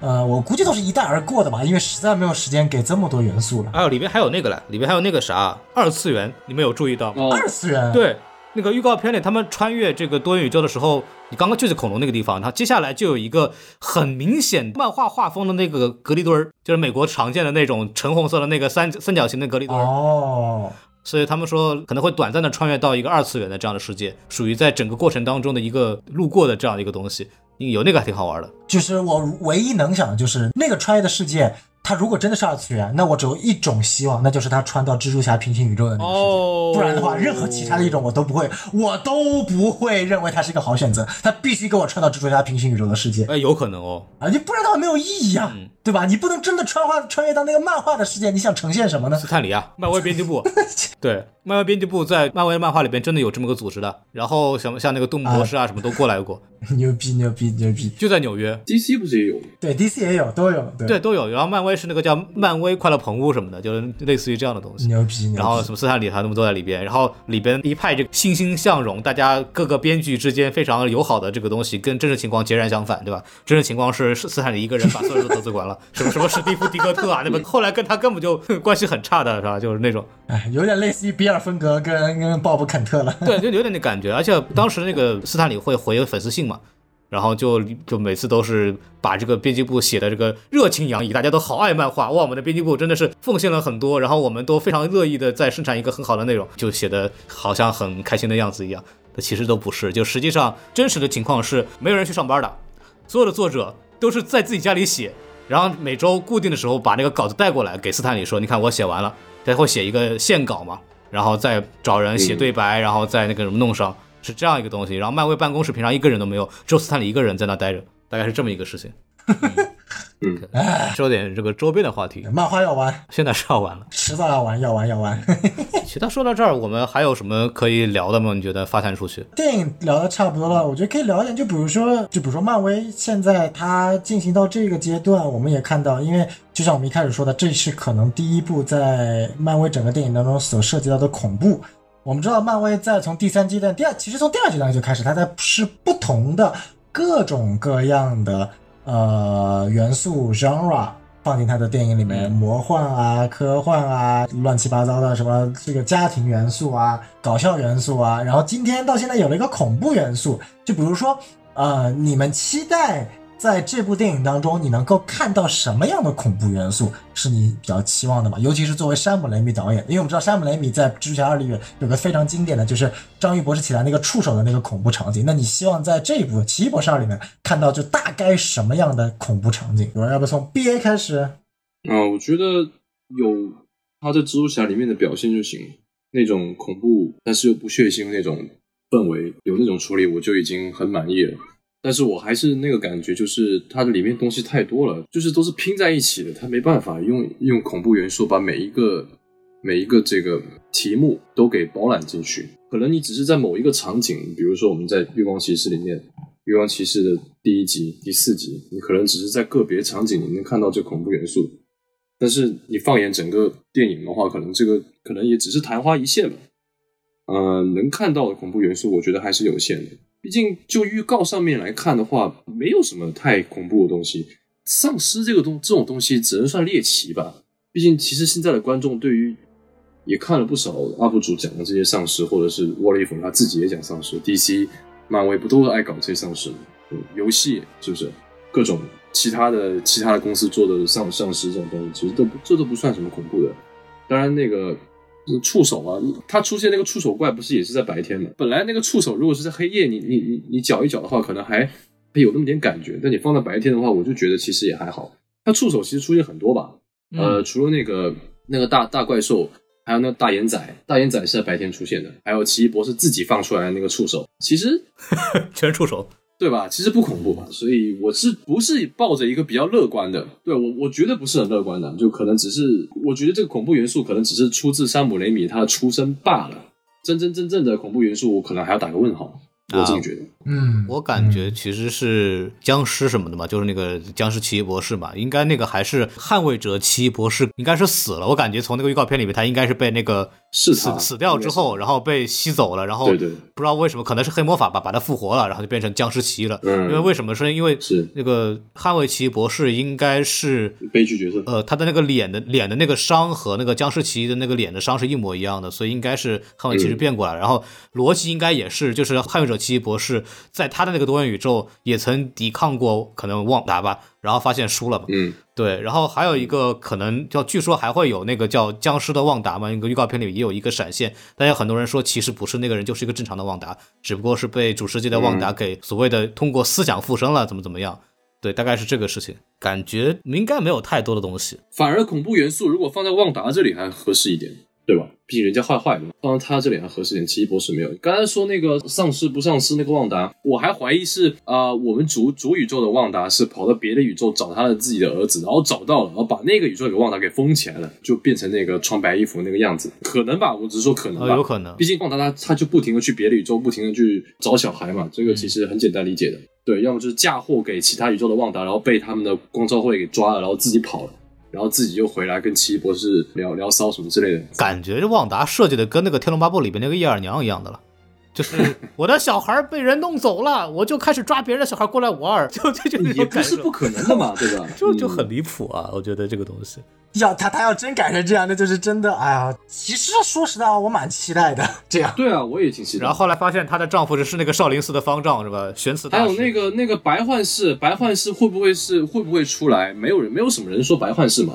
白幻视会不会出来成为那个旺旺达最后醒悟洗白的一个一个契机？他都跑那么久了，总得出来一下吧？不一定会出来，我感觉。嗯，那就不知道了。他可能是在回忆里面出来，有可能。不是白幻视跑走，肯定是一个很大的悬念的。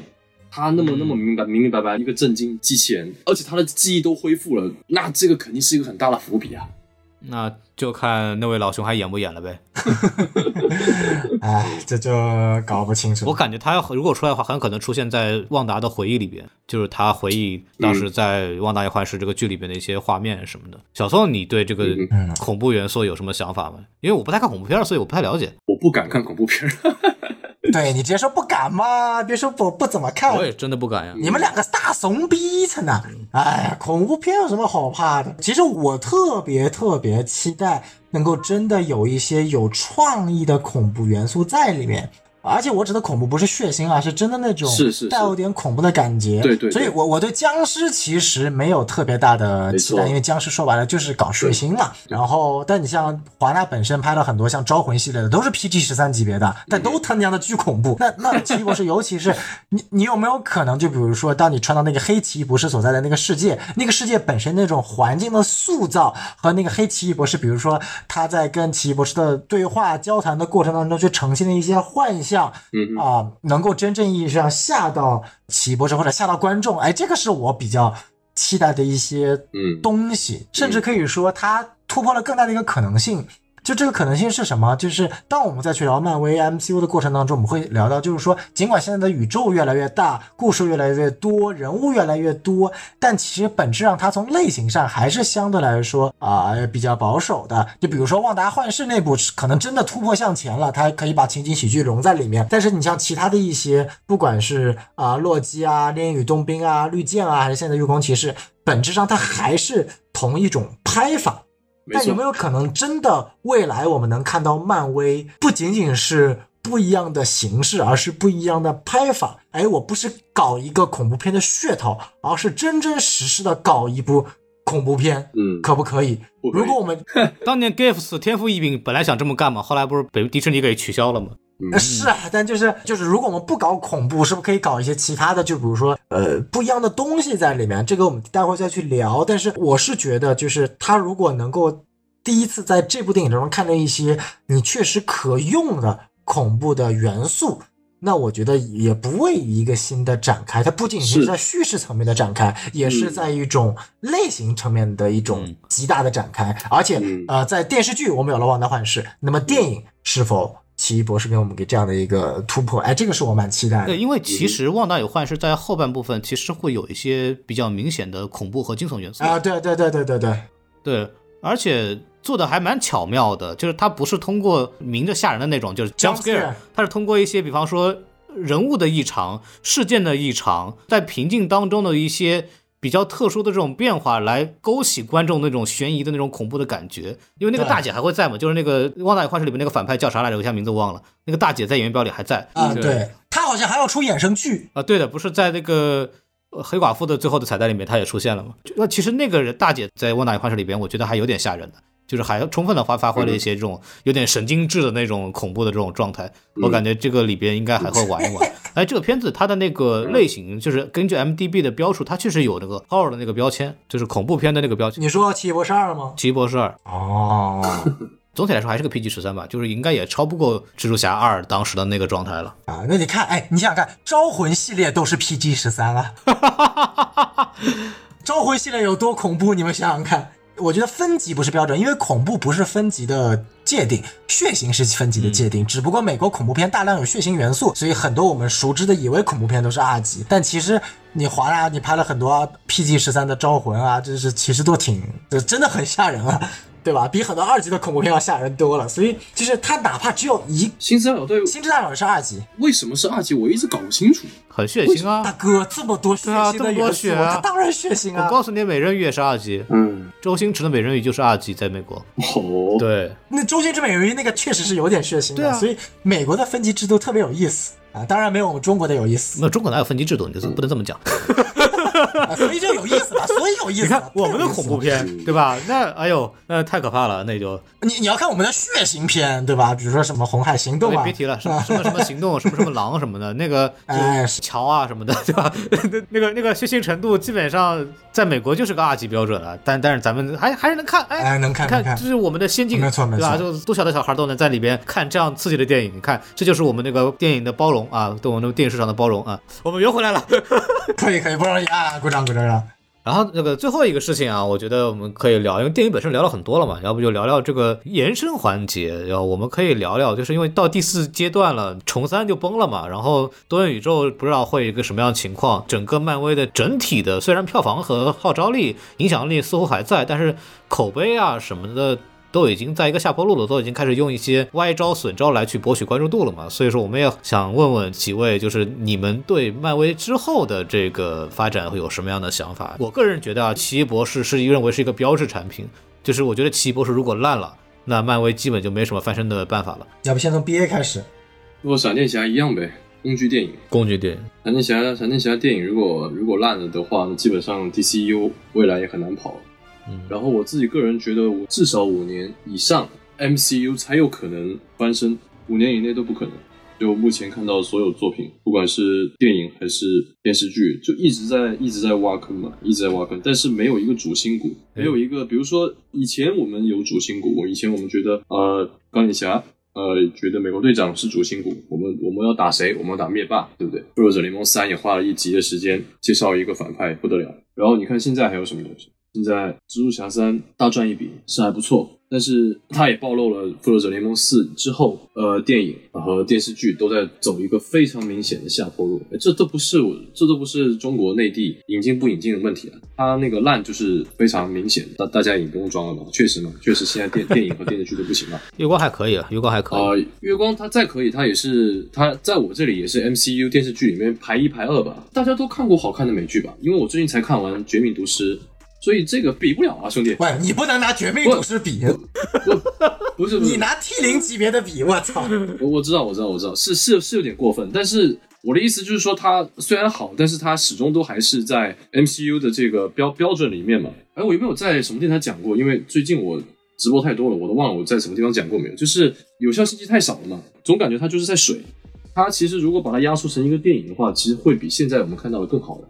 就直接给《月光骑士》一部电影，或者给猎猎鹰冬兵，或者是给《旺达幻视》一个电影，拉长一下两个两个幻视打架，拉拉长一下两个女女巫打架的这个这个东西，其实很精彩的。刚才黄老师提到母爱这个元素，其实很精彩的。只可惜他们现在强制变成了这个电视剧，然后实际上的电影，我们已经有了电影像《黑寡妇》这种，本来我寄予很大的希望，我本来很喜欢，很希望黑寡妇能够拍出一些相对独立的，没想到最独立的却却是《月光骑士》。那黑寡妇最后跟鹰眼一样嘛，鹰眼甚至我只看了两集，后面我都没有看了。鹰眼跟黑寡妇一样，都是为了。榨干最后这两个没有超能力的角色的一点点的热度，然后捧出新的少年复仇者。有没有少年复仇者我不知道，但确实现在有很多新人。这个商业手段其实很明显的嘛，带出新的新新生代嘛。欧美也是，日本也是，都其实也就是用用这些剩下的一点汽车尾气来来来来造势。我是比较悲观的，所以我说五年。以内不会有太牛逼的翻身的机会。就算你五年以内有一个比较不错的电影，也没办法改变这个现在这个口碑吧？我是这么觉得。如果五年之内漫威没有出任何能看的东西，漫威宇宙还有意义吗？还会在吗？早就被砍掉了。其实，其实现在你自己也说了嘛，就看奇异博士了嘛。如果奇异博士还好，还过得去，又赚钱，口碑又到的话。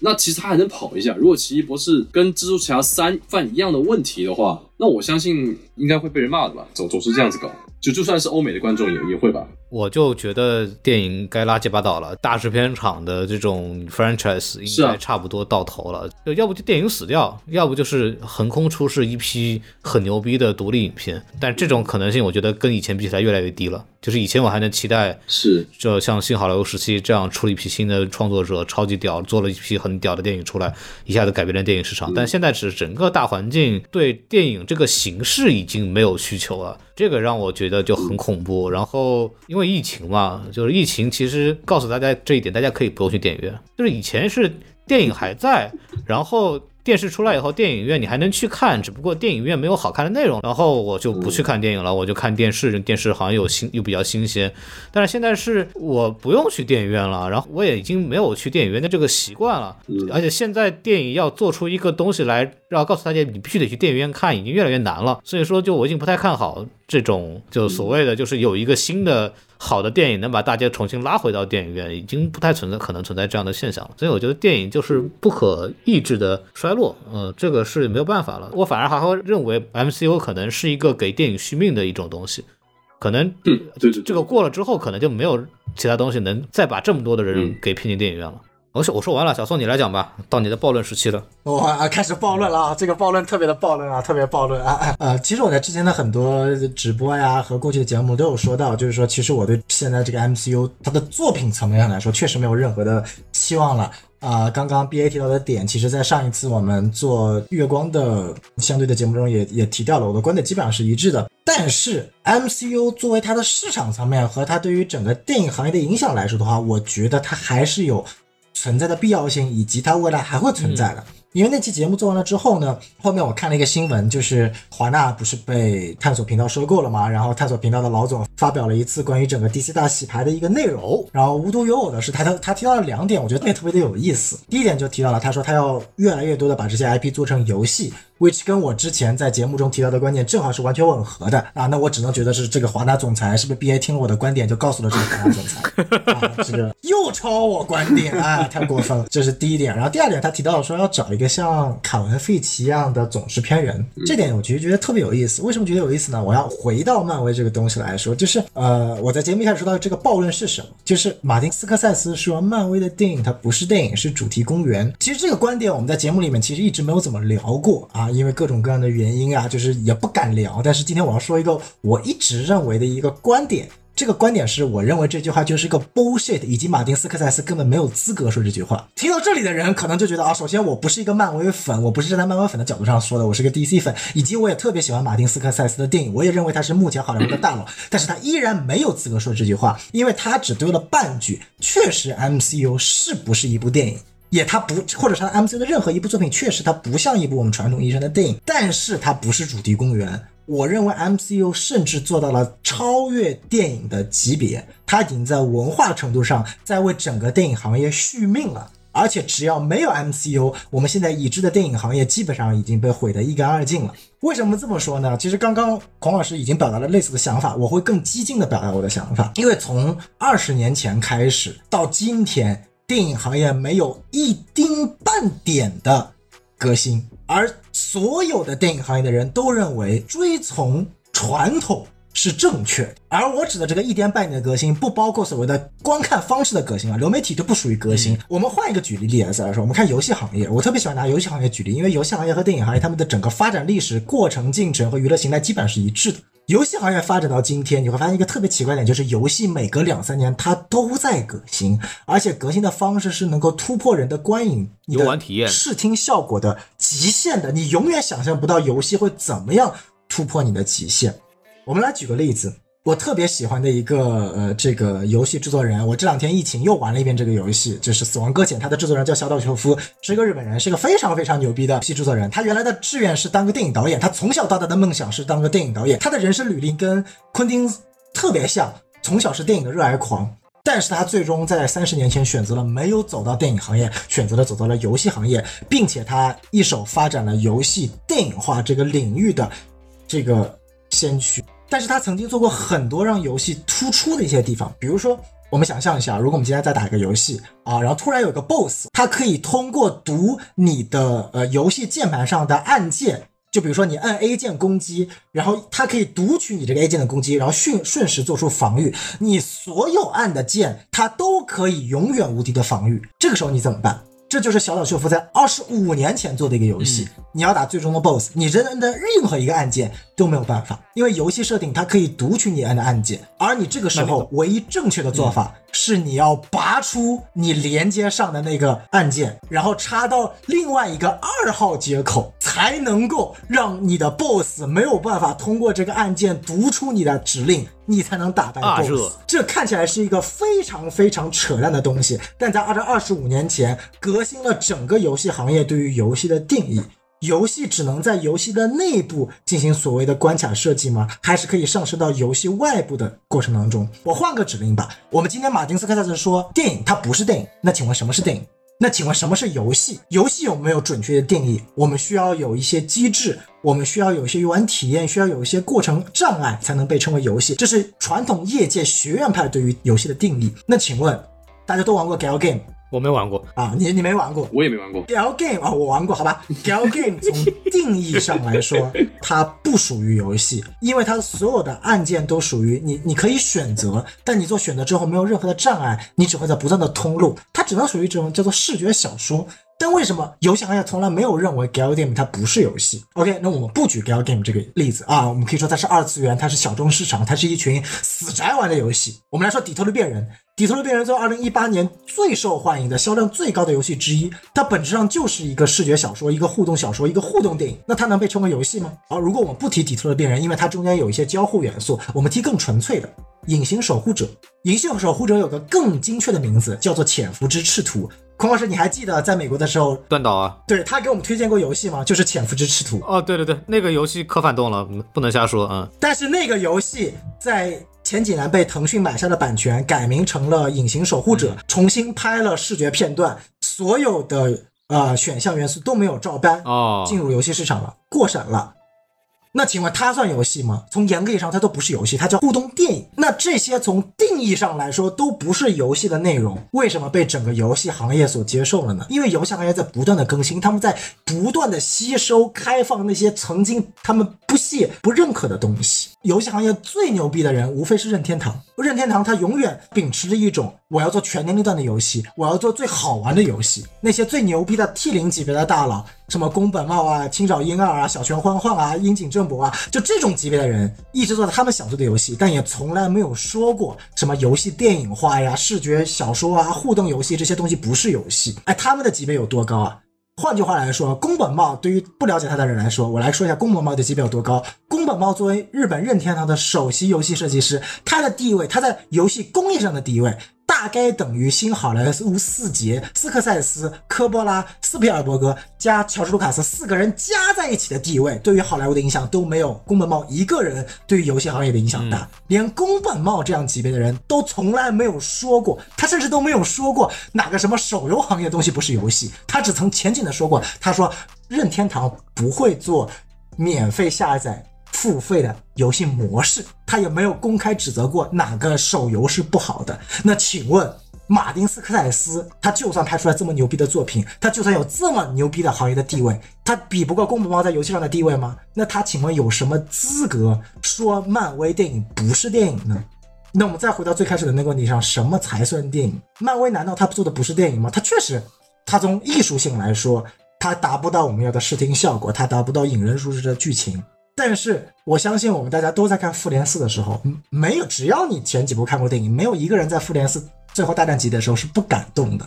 这种感动只要是真实的，它就是电影艺术，甚至整个电影史的重要的里程碑的一部分。甚至非常牛逼的是，我为什么说漫威的 MCU 从某种意义上是超过了这个电影行业的存在？我们知道我们现在有所谓的九大艺术，尽管九大艺术这个说法是不专业的，但我们现在目前称为它九大艺术。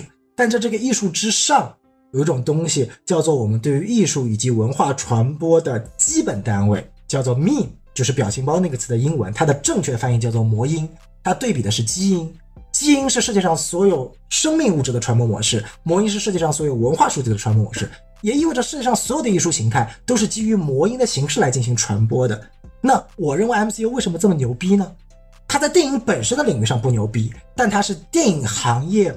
唯一一个主动的在进行魔音营销的电影系列，没有任何一部电影以及没有任何一部电影系列在 franchise 这个级别敢做到魔音营销。曾经哈利波特想做，做了一半没有成功，因为它这个系列受限于小说的限制，它完结了，它体量太小了。而后面的神奇动物明显达不到前面的剧作。那漫威牛逼就牛逼在。它有了原作的基础上，可以随意的改变故事，但它发挥出了所谓的魔营销的最关键的境界。我们今天发现的所有跟漫威有关的梗，都是漫威有意创造的。那我们回到最开始，为什么说 DC 总裁说要找一个凯文·费奇？我这件事情就是特别搞笑呢，因为这本身就是漫威影业创造给全行业的一个骗局。漫威影业的成功从来都不是因为拥有凯文·费奇，所有人都以为。漫威影业核心的关键都有一个人叫做凯文·费奇，他是总制片人制。通过漫威，我们知道有个词儿叫做制片人中心制，这个词本身是好莱坞内部的词，现在发展到只要是个人，他娘的都能说一句制片人中心制。但其实漫威从来都不属于严格意义上的制片人中心制。我们经常都说漫威它不是要找一个好导演，导演是为制片人服务的。但真相是这样吗？如果我们纵观每一部漫威在关键节点上的电影，他都选对了所谓的导演。第一部，John Favreau，John Favreau 是一个绝对适合开启的。你要知道，约翰·费卢、乔恩·费卢这个人，他目前已经是在整个美好莱坞界已经非常高的地位了。他一手拯救了漫威和星战两个 IP 啊！星战就是曼达洛人吧？对啊，从曼达洛人开始，星战走过了传统回归的道路，也是乔恩·费卢一手策划的。我们再来看钢铁侠三的导演 Shane Black，Shane Black 绝对是一个严重被低估的导演。我们今天所谓的漫威式的搞笑。所有漫威式的搞笑都叫做 Sean Black 式的搞笑，那是。钢铁侠三的导演从钢铁侠三开始才开始创造出来的，他设计出了这种搞笑的风格。如果你看过他的其他电影，Kiss Kiss Bang Bang，他的其他电影都是这样的一个风格。他的风格为漫威之后的道路奠定了这种基础。再来詹姆斯古恩，再来看 Taika Waititi，哪个导演不是风格显著的导演？我们回到 Joss Whedon，为什么 Joss Whedon 会当复联一、复联二的导演？不就因为他创造了有史以来最牛逼之一的电视剧《萤火虫》吗？他能太好的知道怎么拍群戏了。所以漫威才会请他来当复联一、复联二的导演啊！你能看到漫威从来不因为轻视导演选择制片人，而且漫威也从来不会告诉你，在所有电影进行的第一步，他们都有个叫做 visual conceptualize 的过程。没有任何一个制片厂，没有任何一个公司做电影是做到第一步的。他们做的第一步，永远先是从漫画里面收集经验和灵感，选出他们最需要被影视化的漫漫画片段，然后围绕着这些关键帧来塑造整个电影的情节。而电影的情节是为了这个关键帧的存在而进行选择的。这些东西他从来都不会去讲，因为这些是他核心的关键。而他欺骗了所有的业界的人，认为大家都只要有个凯文·费奇。然后这个这个东西才会成功，他也不会讲凯文·费奇身边有两个关键性的人物，一个叫 D. Espacito，一个男性负责了整体漫威所有的宣发的策略和制定，还有一个女性名字我一下忘了。这三个人从凯文·费奇一开始组成的铁铁三角三巨头，从钢铁侠一一直 produce 到了现在的最新一部电影，这三个人共同的一个组合才塑造了漫威今天的成功。而但是漫威从来没有说这件事情，他只把凯文·费奇一个人顶在头上了，而所有人都认为只要有凯文·费奇，漫威影业就会成功了，MCU 就能创造出来了。所以同行的人都去参展，然后同行人所有人都失败了，不管是环球怪物宇宙还是 DC 宇宙，甚至到今天这个傻逼的 DC 总裁还认为需要找一个凯文·费奇，DC 才会成功，根本不是这个原因。所以你会发现，漫威在整个电影行业，它已经塑造了一种所谓的魔音传销的一个模型了，包括斯科塞斯的梗。这个世界上有太多太多的牛逼的导演大师都会去嘲笑一些电影系列，但为什么到了斯科塞斯这件事情才被炒起来呢？因为斯科塞斯他没有想到的是，他这句话居然能成为漫威营销的一部分。今天发展到现在，只有漫威这一个 IP 在今天全球任何一个大众人的心中当中有这种级别，可以把他身边的任何一个梗，不管是好梗坏梗，全部融入成为他营销中的一部分，并且可以跟他的故事本身达成一种结合以及统一的。设定这样的世界观是我梦寐以求的东西，而且这种东西最可怕的是，它不会因为一部两部电影的内容的失败而去终结。所以我认为第四阶段到现在也没有一部电影拍成功，这是我之前已经说过很多次了。我也不期待它之后有一部电影会拍成功。但是漫威这一点我跟 BA 不同。它就算近五年拍不成功，它也会一直持续下去。它有不断革新的模式来持续下去。甚至我能想到某一天，它会跟 TikTok、抖音合作，拍出一些这些角色、这些演员在他们角色里面拍的一些抖音短片，放在抖音上营销。这绝对是 MCU 可以干出来的事情，它只是到现在没有干出来而已。它可以配合各种桥段，衍生短剧、衍生生活片段、衍生病毒营销，这是它。牛逼的地方，因为它真正塑造了一种只有在游戏中可以塑造的叙事模式，叫做离散叙事。这种叙事是在电影层面上做不到的，是一种你只有观察这个世界上的细节，才能去掌握这个世界发生一条主线的故事情节，这是游戏专有的。但是 MCU 做到了，所以回到一开始，我说斯科塞斯说这句话是半对半错的，它确实不是一部电影，它不能被称之为电影，因为它已经在目前这个。像孔老师所说的，电影已经基本上快要死光的领域来说，MCU 正在带着这个业界走向一个目前没有人知道的范畴。因为近十年来，只有 MCU 正在引领着电影行业走向不同意义上的革新，而不是什么流媒体啊。然后现在还有一一群导演说着什么在大荧幕上看，或者用胶片机看，或者 whatever。从电影角度来说，好不好？好，但是对这个行业来说没有任何的帮助，它也无法达成跟观众之间的和解。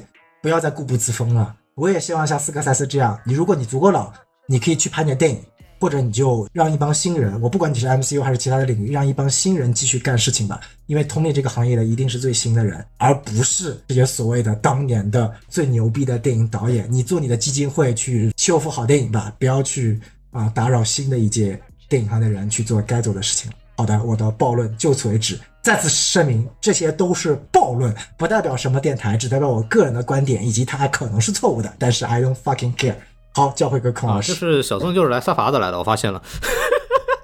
没有，我我我是这样想的，就是它是用一种多媒体渠道的方式来养电影，它让漫威的所有的元素遍布各种媒体渠道，最终它还会用一种电影的方式来进行一个综合性的呈现。它是通过这种方式来让漫威的元素深入人心，到各行各业，你无论在任何地方、什么媒体、在什么渠道，你全能看到那些东西，然后它都能引导到漫威的故事里面去，让电影变成了整个大的故事里边的一个部分，而不是电影是一个总体的核心了。它这种方式能让电影能持续的存在着，有存在感。是这样一种方式，但是还是那句话，这种电影我爱看吗？我不爱看，就没办法。他说的这个不叫电影，这个叫新电影，可以给他一个新的名字，叫新电影。他就是慢慢电影会变成一个 IP 营销的一个其中的部分，它是个最后的落脚，但它已经不是一个单纯的电影了，它已经不是一个单纯的东西了。但是还是那句话，这种电影我爱看，我不爱看。对我想还是想看一些我爱看的电影，就就这样，嗯。就比如说我的感觉就是。因为你他现在在一个革新阶段，可能目前他所革新的效果，我们能想象的效果就是无法呈现的。就比如说你现在如果弄出这种所谓的全 IP，它跟所谓的 IP 化的 merchandise 还有点不同。我能大概 get 到漫威想在干什么，是一件我们目前所有的营销和电影里都没有干到的。它不能仅仅的说它是把电影所谓的 IP 去扩展到全领域，它有点类似于什么？我还再举个例子，它有点类似于小岛秀夫在《死亡搁浅》在做的一件事情。就我大概可以简单的说一下《死亡搁浅》是一个什么样的游戏。它的游戏的全过程是一个人从一个地方把快递送到另外一个地方，结束了。但是这个游戏特别特别的牛逼。从浅显意义上看，这是一个特别无聊的游戏，但它有两点特别牛逼。第一点呢，它最牛逼的是什么？这是一个从某种意义上真正无法进行盗版的游戏。为什么这么说呢？这个游戏的设定是什么？我来讲一下它的设定。它的设定是这个游戏是二零二一九年年末出的。它的设定是在一个经历了某种特殊疫情的后美国时代。每个城市之间都失去了互相沟通的桥梁和渠道，所有城市间的人都固步自封，互相仇视，因为都不敢踏足到陌生的环境中，接触到这种呃恐怖疫情带来的惩罚。而男主身为一个快递员，他必须接受整个国家领导的指示。通过徒步运输快递，将每个城市之间连接在一起，去重塑人和人之间的链接，让每个人重新回归到说自己还在被一个国家所监管、所关心的一个体制当中。这是一九年年末创造的一个游戏啊。首先，这个游戏已经说是可以预言了啊，这才不是最关键点。最关键点是什么呢？它游戏中有一个非常牛逼的设定。全游戏你没有任何的 NPC，你只能永远是一个人在荒原无际的呃呃山谷呀雪地，特别特别的孤独。但是如果你成功送达了一个快递，你将这个地区连上了所谓的网络之后，你可以接收到来自其他玩家在同样的地区所建立的各种各样的设备、桥梁、梯子、绳索、车子、充电桩。你只要把这个地方接入网络，你就可以偶然间获得来自另外一个真实玩家他为那个区域所建造的设备。从某种意义上，玩家通过共享服务器这样的一个多元宇宙，真正联系在了一起。而这种游戏是没有办法盗版的，因为只要你盗版，你是没有办法接入网络的。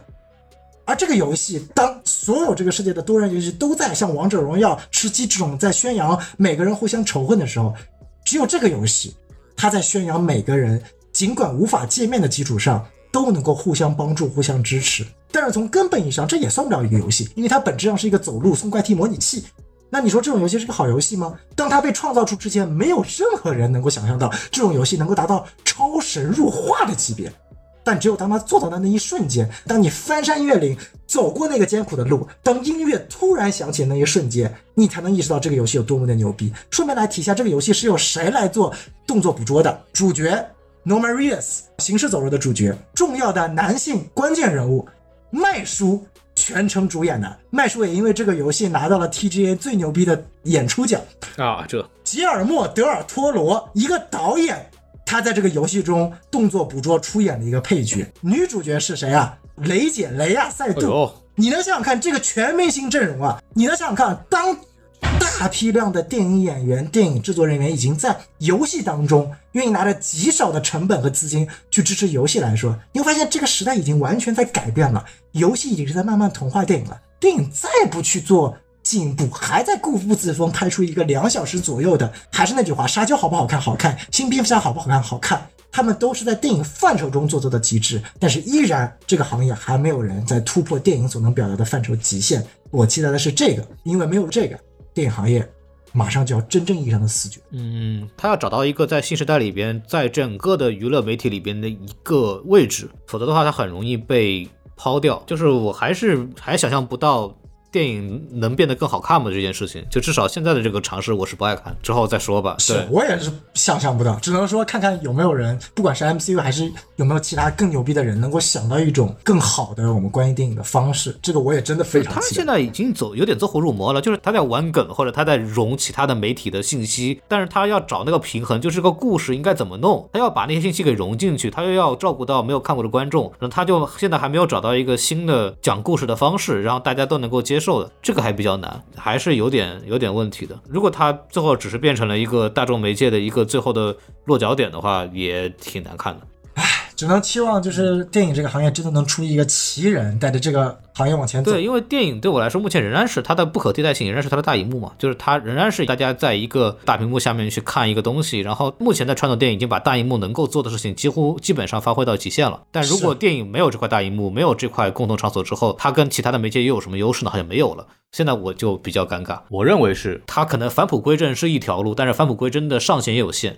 所以说那个新的路在哪我不知道。对，这个肯定我们自己没法讨论出来，因为只要我们讨论出来，我们也不会在这直播了，直接拿拿个钱做投资开创业去就拍去了我们最多只是在这随便瞎鸡巴聊聊。对对对，要不聊这儿就差不多了。未来就只能看 BA 了嘛，毕竟华纳总裁以后投个钱给点资金嘛。对，BA 把他那个得新冠之后的这些社交舆论媒体作为一个媒介的展现，可以整个拍成一个电影。然后就比方说得了新冠，但我活得好好的，大家不信这件事情。我觉得这个其其实这个本身这件事情就特别有意思这个很值得拍成一个是电影很有意思，是很有意思。我自己消化了一段时间，我觉得真的非常有意思。对，过了几年肯定会有人去拍相应的东西，但这个东西之后再说了。然后我们就 把节目说到这儿，非常感谢大家目前为止听到现在。非常不容易。我们也是非常期待在看到奇异博士之后，呃，会是一个什么样的片子吧？我觉得从漫威的产业的发展来说，或者对我们来说，都是一部挺重要的片子。然后这又是一部在中国大陆无法上映的电影，所以我们也很期待下一部能够在中国大陆上的漫威电影到底是个什么样的片子。然后我们这个节目要不就到这里，还是感谢大家的收听啊！欢迎大家关注我们的微信公众号 S M F M 二零一六啊 S M F M 二零一八，二零一六，二零一六。然后那个大家如果对超级英雄美学啊，然后德性观会不会阳痿啊，以及奥特曼等相关的内容感兴趣的话，可以去 B A 的频道，比如 Alien 全网搜索啊，都可以看，对吧？没错对，微博主要做情感直播，然后 B 站什么的 主要是做视频，对，电台这边主要是抄我们作业，然后就大家都可以去欣赏他的英姿，对。对 OK 然后我们这个节目就说到这边，跟大家说再见，拜拜。嗯，拜拜。好，拜拜，谢谢。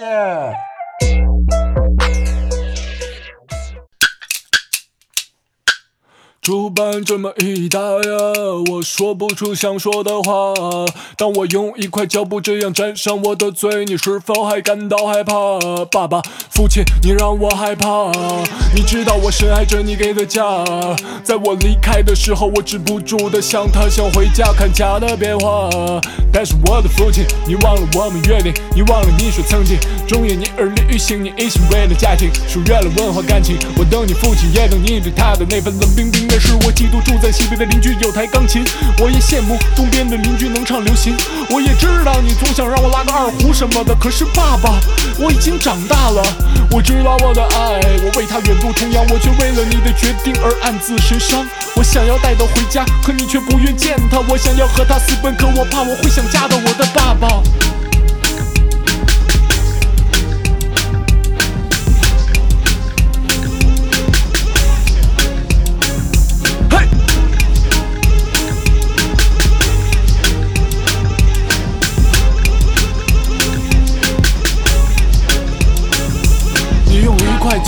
封住了我的嘴，你思考的角度总让我流泪。我其实不是一个叛逆的孩子，也许你不爱我了，但是我是爱你的。一块胶布封住了我的嘴，你思考的角度总让我流泪。我其实不是一个叛逆的孩子，也许你不爱我了，但是我是爱你的父亲。我只是想给你最好的。我来自丹东，你知道我经历过什么？我想让他们知道，我们不只有钱和苦，我们五千年的文化从来就不是缺的。胡人的二胡，我们融合了它。来自波斯的喇叭，现在叫唢呐；来自西域的乡琴，演变成琵琶。我就不信我们的家就不能有它。我知道有人害怕外来的文化，我知道有人为他，有人为他打架，但也有人像我一样顶着风沙说话。我只是不想再听老外说咱家的坏话。我的爸爸。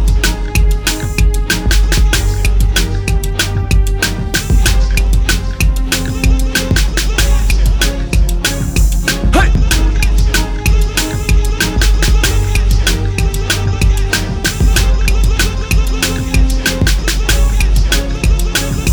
你用一块胶布封住了我的嘴，你思考的角度总让我流泪。